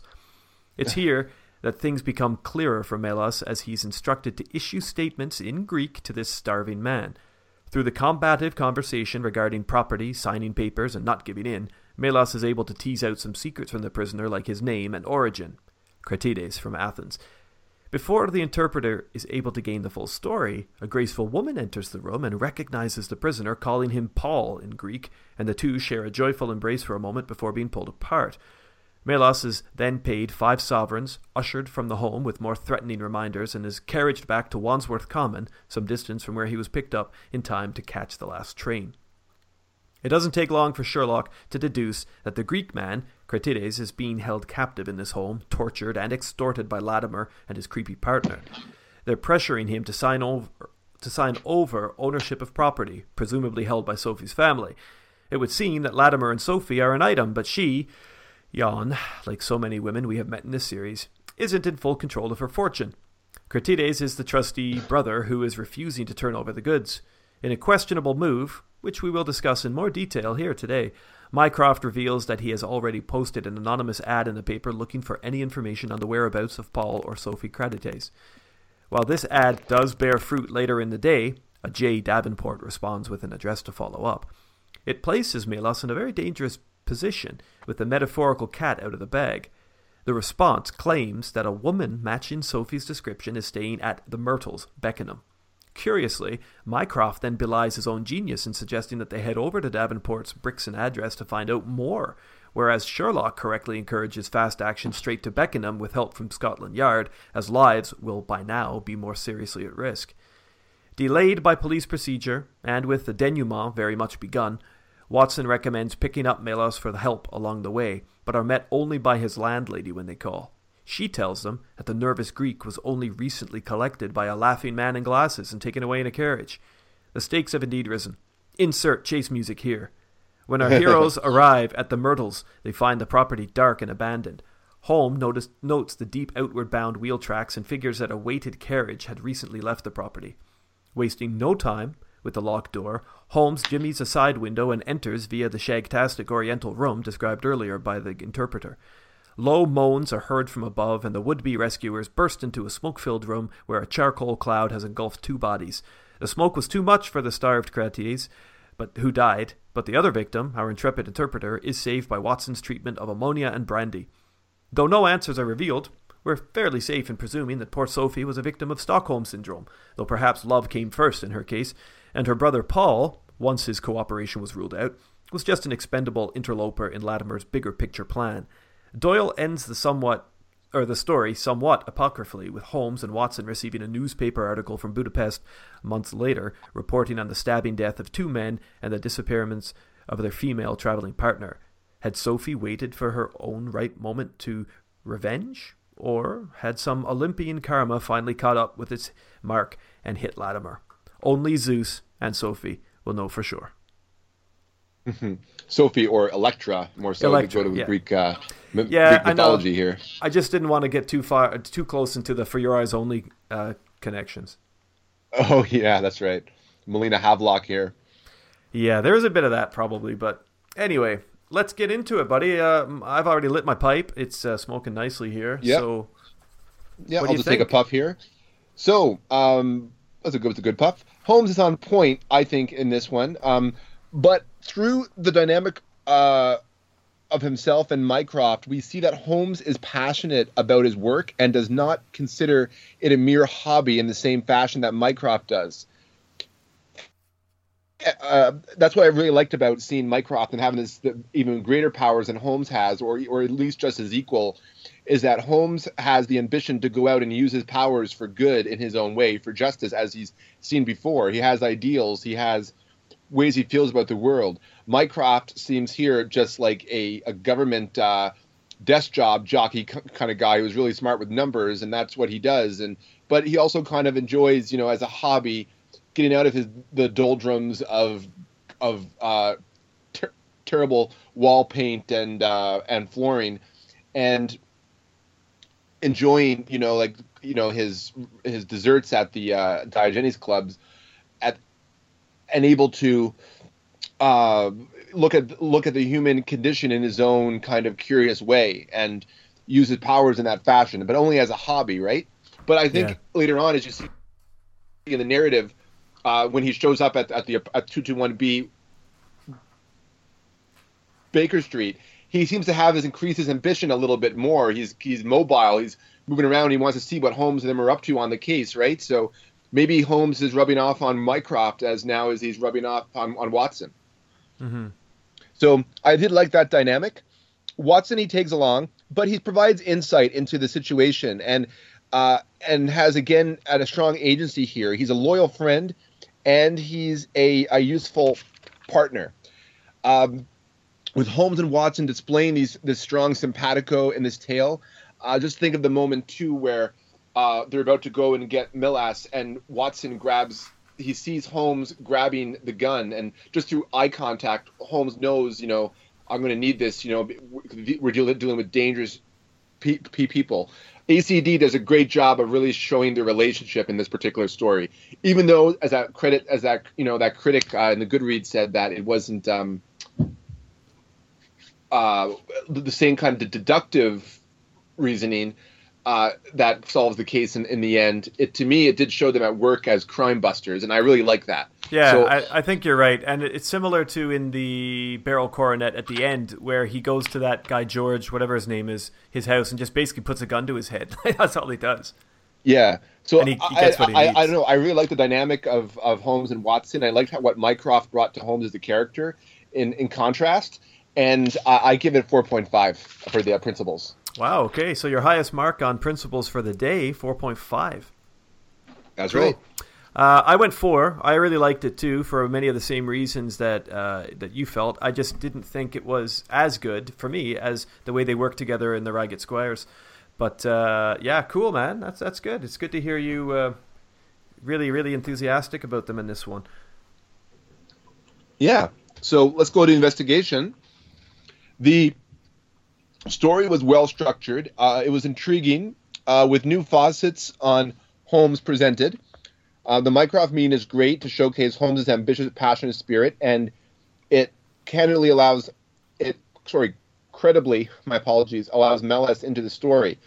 Melas' uh, tale is intriguing, and it's very stressful. The cab ride, the meeting with with uh, the meeting with Cra- Cra- Paul Kratides uh, at the house, the investigation into Sophie and the arrival of Mycroft. It kicks the third act into gear. Uh, Holmes is grabbing his pistol. The revelation that Melas is gone, taken by Kemp and Latimer. Um, just the whole uh, the, the grisly scene that allows you know it gives the meaningful death of Sophie's brother. Uh, and while you know we get a uh, kind of uh, less of a resolution because Holmes and Watson didn't nab uh, La- La- Latimer and Kemp in time to save Paul. We still have, you know, that coda where Latimer and Kemp uh, get some Greek justice in in the end. I found that extremely satisfying. And of all like the pat, you know, ending that Holmes, sorry, that ACD has given a lot of these stories, I found that the um, this particular like oh by the way this happened was much uh, stronger than we had before Yeah. so i give the investigation 4.5 for structure cont- context everything this was my crooked man i think of the uh, four stories Okay, wow. Um, so, do you then do you think then that it, it it needed to be Sophie who did this? i, th- I think so And if so, ho- so. how did she, how did she excise herself from that Stockholm syndrome environment? Like, or do you think that was The- even part of it? I don't think it was Stockholm syndrome at all, but I'll get in. I'll, I'll get. I'll get into that shortly. Okay, I look forward to hearing you because you know she did say when she entered the room, "Oh, I'm just tired of being up by myself. I don't want." Like she obviously had freedom to move and a relationship there that that did exist Exactly. on some level. So anyway, okay, cool. Well, we'll get the things that I picked up in my annotations as I was reading because I was recalling what you were saying about, and I suppose what's kind of public knowledge for Sherlockians uh, about Holmes or uh, Doyle's mentor, uh, Doctor Bell, wasn't it? Who um, who helped out? Who he based Sherlock Holmes yeah, off of? Yeah, who he based. It is Bell though, isn't it? Like, correct me if I'm wrong. Yeah, I think it's Bell, I believe. Yeah. Yeah, Doctor Joseph Bell. Um, I'm drawing attention here, if you want to look at it, to the um, to the scene where. Uh, they're talking about the two. Uh, hang on a second. Yeah, just at the beginning when um, when they're looking at uh, got the kids' books under his arms, right? You remember from from above in the Diogenes Club, they're looking down. This is when we first meet Mycroft. Yes. Um, yeah, uh, and Holmes says, then, of course, his complete mourning shows that he has lost someone very dear. Uh, the fact that he's doing so with his own shopping looks as though it were his wife. Or maybe that was Mycroft saying that. Yeah, that was Mycroft. There's a rattle which shows that one of them is very young, the children. The wife probably died in childbirth. The fact that uh, he has a picture book under his arm shows that there's another child to be thought of. Right, so this is Mycroft showing off, and this is like an interesting tete-a-tete. I like this little scene between the two of them. But here's the point I want to uh, I want to draw back to Bell. I found this neat, and I wouldn't have known it had I not had this uh, edited or this annotated edition. Uh, Conan Doyle, in his autobiography Memoirs and Adventures, or Memories and Adventures, relates a similar diagnosis by his mentor, Dr. Joseph Bell, who once glanced at a patient and declared, Well, my man, you've served in the army. Aye, sir. Not long discharged. No, sir. A Highland regiment. Aye, sir. A non-com officer. Aye, sir. Stationed at Barbados. Aye, sir. Bell then explained to his befuddled students how he had come to those conclusions, observing that, quote, the man was a respectful man, but did not remove his hat. They do not do that in the army. Uh, but he would learn, uh, but he would have learned civilian ways had he been long discharged. He has an air of authority, and he's obviously Scottish. As to Barbados, his complaint is elephantitis, which is West Indian and not British, and the Scottish residents are at present in that particular island. I thought that was really cool. Just Yeah. because it's almost it, it's basically different detail, but exactly the same process. You know that we get in, from Conan Doyle's um, complimentary autobiography in discussing this guy Joseph Bell. You know, he he just transforms it directly into this dialogue with Mycroft. That's pretty cool, actually. That is that's, cool. That's that's, Yeah. that's a good context to uh t- t- to know as well. Yeah. Well, anyway, look, the one the, I agree with everything you said. Okay. Um, the only thing that I felt like the ending was really slapdash myself. Um, I know you feel like it was quite fitting, and that's cool. Uh, I gave the investigation uh, a four as well. Uh, No, sorry, I, yeah, I gave it a four. You gave it a four point five. Um, but the one part that you didn't talk about from an investigation point of view, but I'm sure you will talk about in a few moments, is the idea of Paul himself and Hmm. into the story. Like he is like a creature from the Universal backlot. Like he's so creepy the way he's descri- uh, the way he's described here. Like I was really kind of, and I, I guess I was helped along by Well, they said he was books, but- emaciated, so like I pictured like uh, Holocaust, like you know, the like the, the pictures of, of- Yeah, of, yeah. of liberated uh, concentration camp prisoners. You know what I mean? yes, but he was wearing like a kind of like a gown, and he has these band aids covering his mouth and his face. Like he's this is a really creepy scene. I I think. Oh yeah, really it's, it's, it's it's very nightmarish and and dis- distressing. Absolutely. and this is the second time um, we get at well at least the second time we get a um, a carriage ride that's kind of uh, uh, anonymous if you see what I mean or um, disguised because the engineer's thumb featured it as well even though they just drove around in a circle for an hour um, yeah. Here you get the same thing and i really like the touch there and i really like the touch here i think it i think it works really well um, we'll say more about it later. One of the things I think really, really works for this story, though, is the supporting cast and the perpetrators, particularly. So I went, Yes. I went for a four on the investigation because I don't really think that Holmes and Watson are quite as close knit in this one as you do. Um, I also feel like it's a bit of a failure for Holmes and Watson as an investigation because Holmes almost loses his client, right? And Yes. Paul dies. So it, it isn't a success story for these guys. And I, I appreciate But I, but I, I appreciate but I that. like that though. Yeah, I find that yeah. refreshing. It is it is refreshing. Uh, I'm not saying they need to be, but um, I was kind of hoping for a, a bit more of a positive spin at the end. But maybe that maybe that's just me having. Um, I don't know. I don't, I don't really know, but uh, I went for a four anyway, so it's still a good mark. It's just still a, a Oh, good yeah. investigation. Right. Over to you, perpetrators. One last thing I want to say about the investigation, Okay, yeah. and, and as a whole, like the narrative style, everything. I think more information about Latimer and Kemp to me would have pushed this to a five. I, I would like a bit more background on their stories because while they made an impression, a little more background on Luther and Kemp, and even I think possibly on Paul and Sophie to explain Sophie's situation because I think her situation is very ambiguous. And if you draw the wrong conclusions, or or you draw different conclusions, I should say, on Sophie's relationship to Latimer and then to her brother in this situation, um, she either appears to be a woman who, a victim who survived, or someone who finally clued in at the very end. Mm-hmm, mm-hmm. So that's my say on that. Uh, Cool. moving to the perpetrators. Uh, let's just go to Latimer. Uh, he makes an impression right away as a smooth talking, cold SOB. Um, where is it here? It begins when Melas is picked up for the carriage ride in Pall Mall.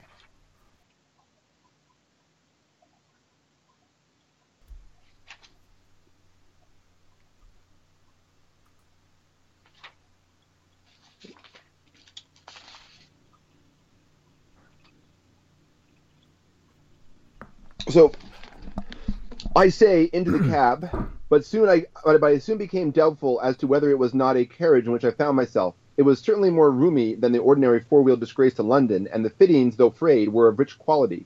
Mr. Latimer seated himself opposite to me, and we started off through Charing Cross and up the Shaftesbury Avenue. We had come out upon Oxford Street, and I ventured some remark as this being a roundabout way to Kensington, when my words were arrested by the extraordinary conduct of my companion. He began by drawing a most formidable looking bludgeon loaded with lead from his pocket, and Yeah, cool. it backward and forward several times as if it to test its weight and strength. Then he placed it without a word upon the seat beside him. Having done this, he drew up the windows on each side, and I found to my astonishment they were covered with paper so as to prevent my seeing through them. I'm sorry to cut off your view, Mr. Melas, said he. The fact is that I have no intention that you should see what places to which we are driving. It might possibly be inconvenient to me if you could find your way there again. As you can imagine, I can utterly I was utterly taken aback by such an address. My companion was such a powerful, broad-shouldered young fellow, and apart from the weapon, I should not have had the slightest chance to struggle with him. This is very extraordinary conduct, Mr. Latimer, I stammered. You must be aware that of what you are doing is quite illegal. It is somewhat of a liberty to me. Is sorry. It is somewhat of a liberty, no doubt, said he.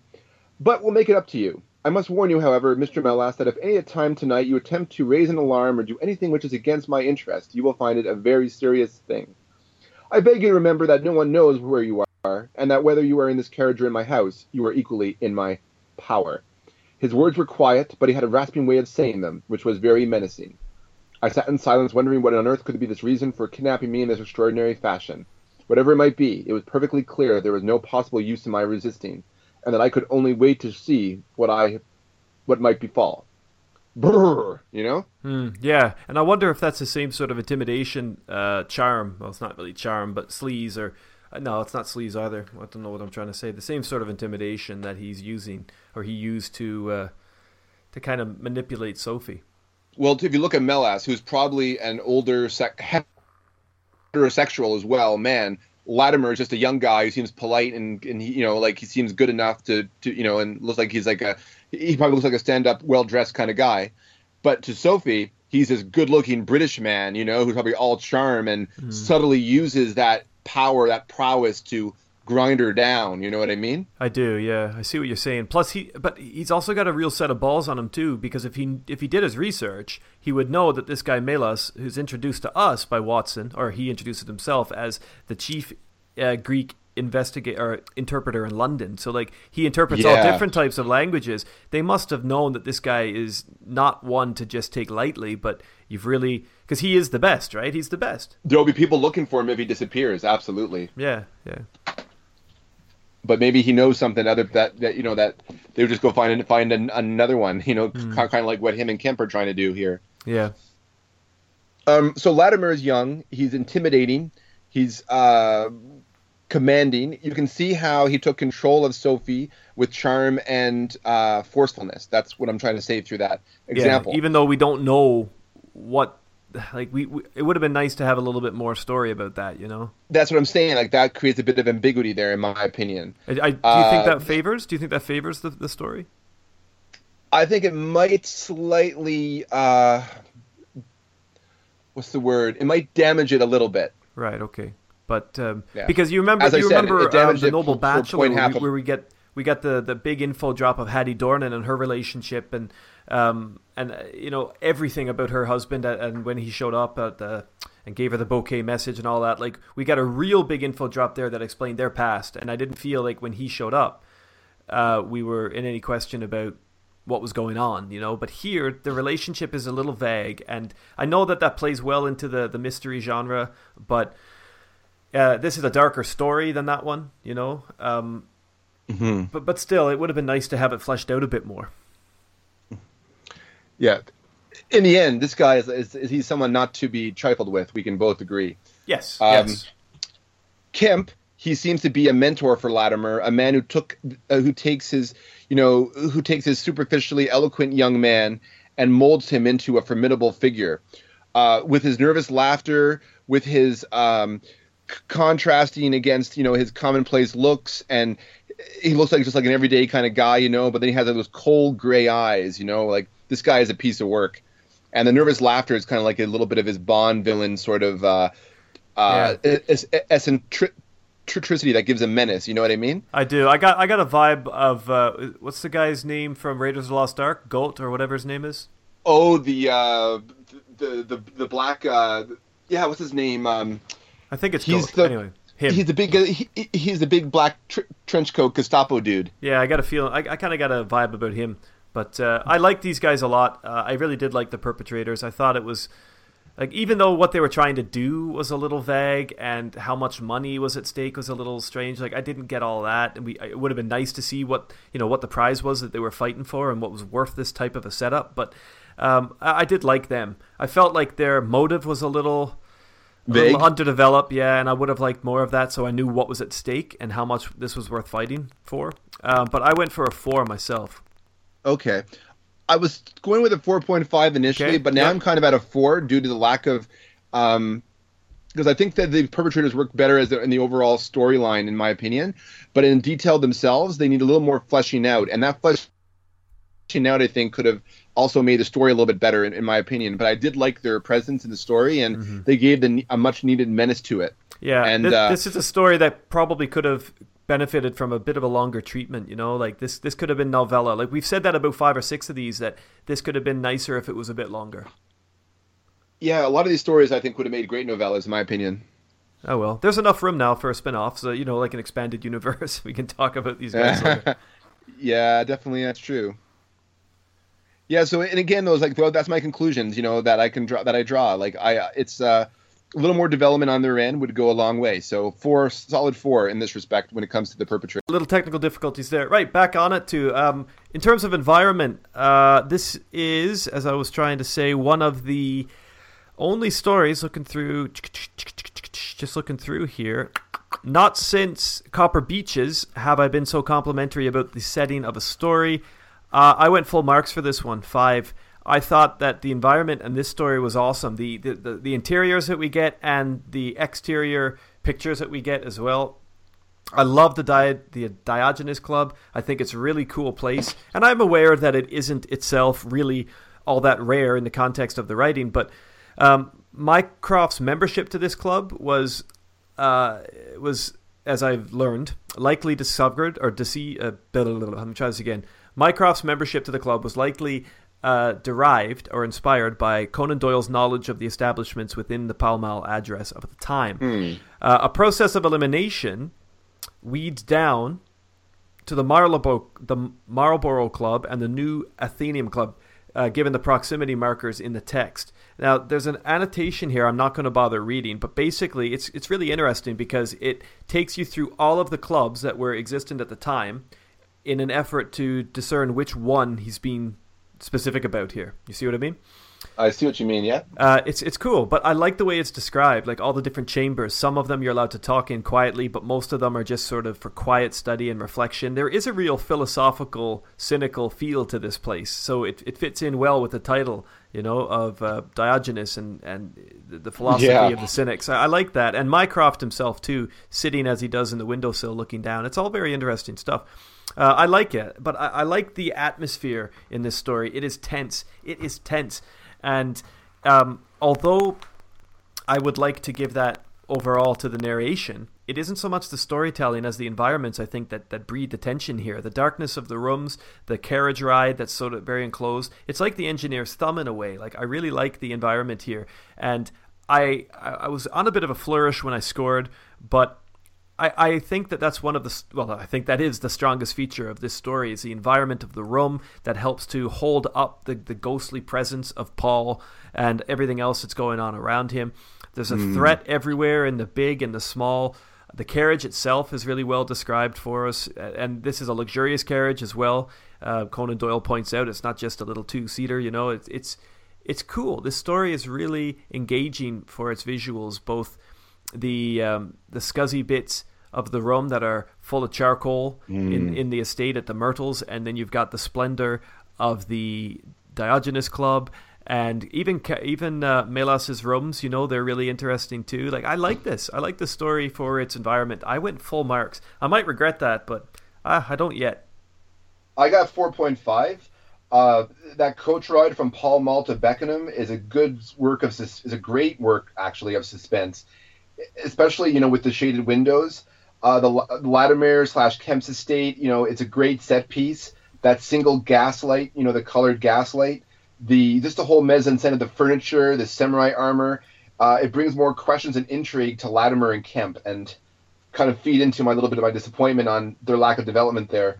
Um, not much beyond that aside, you know, from like the roadways of Greater London described to convey, you know, that race against time. I feel like we're always going down the roads all the time, right? And Yeah, and yeah. feeling that it just permeates the story with that constant motion and momentum that drive it, and just the, the just the the stress, the tension of this whole tale. Mhm. And the Diogenes Club, you know, it's a delightful new addition uh, to our locales.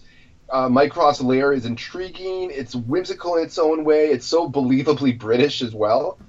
Um, I also like how it suggests the inner workings of the on the state level, and it helps ground, I think, Holmes and Watson into a greater fictional world. Cool. So you went 4.5. I went for five. Let's um, Yeah. l- let's wrap this puppy up. Let's do the supporting players.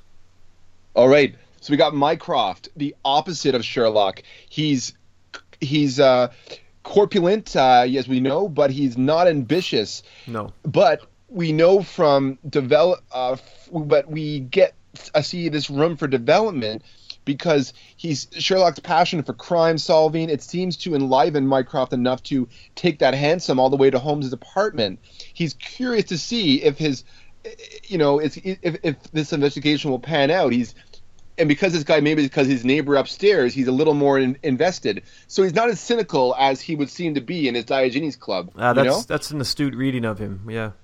Yeah, absolutely. Um, moving forward, uh, you get that uh, Uber, you know, in uh, at Uber ride, it just really shows Melas uh, as his amiable, you know, but he's is he bright to enter Latimer's coach? I don't know. As we discussed, we discussed Latimer. He's a he's a good-looking, well-dressed young man, and they probably thought he was just on to another great contract, right? I mean, I mean, Mm-hmm. a very yeah. viable contract. So he seems like there wasn't really much to him beyond just being a victim of circumstance, though. If you think about it, with Melas. Yeah, I agree. yeah. We're He told really we're told what we need to know about him. He's not really a rounded character. Yeah. And Gregson doesn't really have much of a presence at all. He's typical Scotland Yard, making wrong conclusions. Yeah, and holding up the Um, investigation. Maybe he's responsible for Paul's death ultimately. In the way it is, yeah. I want to add too about the investigation. That this was actually a strong part of me that made me give it a really strong marks. Was that whole sequence about um, when they're that whole race, you know, against time to save Paul. So come along, cried Sherlock Holmes abruptly. This grows serious. He observed as we drove to Scotland Yard. These men have got hold of Melas again. He is a man of no physical courage, and they are well aware from their experience the other night. This villain was able to terrorize him from the instant that he got into his presence. No doubt they wanted professional services, but having used him, they may be inclined to punish him for what they will regard as his treachery. Our hope was that by taking train we might get to Beckenham as soon as or sooner than the carriage. On reaching Scotland Yard, however, it was more than an hour before we could get Inspector Gregson and comply with the legal formalities which would enable us to enter the house. It was quarter to ten before we reached London Bridge, and half past before the four of us alighted on the Beckenham platform. A drive of half a mile brought us to the Myrtles, a large dark horse standing back from the road in its own grounds. Here we dismissed our cab and made our way up the drive together. Just these whole sequence of events in that one paragraph, like Holmes showing the urgency of the situation, and then getting to Scotland Yard and dealing with bureaucracy just to save this man's life. You know, like that's just how it is, and that really, really stood out to me and made the narrative a lot stronger in in in in in, in, in, in a way. I know it's not really going into supporting players, but Gregson kind of segued into this for me. Okay, so you went for what overall with your supporting players? I went with four. Okay, Um, Melas, I said, his situation had provided it, it it provided a sparse playing field because the villains took over pretty much. Sophie is barely a footnote that you know uh, that ACD generously allows the average. Uh, he, he he allows her to avoid the average fate of having brain fever. Thank God. Um, or maybe she does have brain fever, and that's why she was with uh, what's his name, uh, and then finally snapped out of it over in Hungary when she uh, took out uh, Kemp and Latimer. Um, but he gets he allows her to to avenge her brother Electra style, so that's kind of cool. Uh, she definitely more development. Kratides needed more development, and Latimer and uh, Kemp needed more development in terms of their motivations.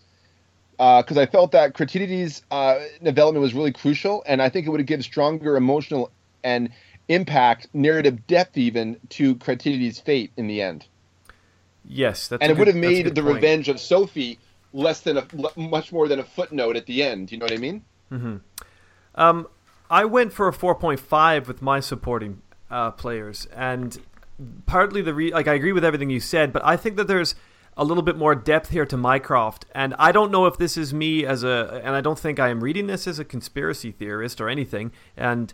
I mean, I think we're pretty much on par with the stories now. So, what his role is going to be in the stories, we'll we'll soon discover more. But I found it really interesting. And I don't know if it was just like an oversight by Conan Doyle or not, but I found it very interesting that Mycroft didn't tell Holmes or Sherlock about the interpreter's story, about Melas's story. And to me, that suggests, okay, yeah, that he's really lazy. Or also maybe given something else that happens, he could be in league with some criminality here because, you know, it would only be a criminal, wouldn't it, who wouldn't act on the story immediately knowing that there's a life at risk. And I find that, that that's really disconcerting, like as a reader, like to try to buy that this guy is on the good side because there's Yeah. lives at risks here and he doesn't do anything about that. Plus, and this is a real sticker for me, he leaked Melas' story to the press in form of this advertisement, which was a sure way of letting the culprits know that the jig was going to be up, right? And in, a, in an effort, he's sending a signal, a foolish and very careless thing to do to these guys to say, hey, look, uh, they know you're onto them. And I think that there's definitely food for thought about Mycroft's own uh, motives in this story. Like, I, I, I mean, maybe I'm making too much out of it, but I think that that intrigue helped me go a little bit more in his direction for a 4.5. So I really like the supporting play here. And I agree with everything you said about the gaps in Sophie, uh, and and also Paul. Physically, on the page and off it, he's very impressive. Like the way he's described and the way he moves and his his his, hi him being a tortured prisoner. I, I find that really compelling, and I would love to have have it fleshed out more. Which I guess is why I'm shaving half a mark off it. But I really found the supporting cast here engaging and gripping, and I'm not I'm not convinced that Latimer isn't himself a puppet. Like, and although he is, um, although he is definitely a perpetrator uh, that I like, I think that he's still being used a little bit here. He's the guy that goes out and does all the hard work of of collecting Melas and all that stuff, you know. And I, I, I don't know. I just I So found you're it suggesting- cool. So you're suggesting there's a hand of someone who uh, works in academia here, hey? Potentially, man. I don't. I don't know. I, I just think the morality of Mycroft's character is is among the, the the most interesting of takeaway issues that this story has to offer for me. I, I think it's cool, and it'll be interesting to see how this character's developed, if at all, later on. And maybe it was just a, a one thing. Maybe it was just here's his lazy brother who's smart and he can talk about the gifts that a soldier buys for his, you know, widowed children. I don't, I don't know, but I found it interesting, and I think that there's there's there's you know there's room for support in what I'm saying about the potential illegality of Mycroft's movements here in this story. Yeah, I, I can see that, and that's a really good point. And I'm curious to see if we'll see Mycroft again, and Yeah, and yeah. if uh, your prediction does uh, come to some sort of fruition as to his Hmm. uh, motivations. Well, it's it's a suspicion, not a prediction, but at this stage, I'll I'll let it go with that. Well, that- yeah. That that brings me to a 21 for that story, man, and you're at a 21.5. So that is, as I'm reading now, the most popular story in the memoirs for both of us right now. Silver Blaze is number two. Oh, wow. According to our scoring index, and I mean that's only part of the picture, but that that's a big part of the picture. Yes. Oh, interesting. It's, it's interesting how like certain how certain parts of this of the pipes uh, displayed, you know, our own sub- subjectivity, Yeah, and then it's our and then show where we d- display our objectivity to certain things outside of our own personal interests. Yeah. So uh, it's a very it's very good good grading on how like uh, how we take in art and how we take in uh, uh, any kind of text, you know. Mm-hmm. It's cool. And another thing that I didn't put in these in the pipes because I didn't really know where it fit, but maybe environment, I guess. But one of the things that I also liked about it, this story particularly, is how it showed.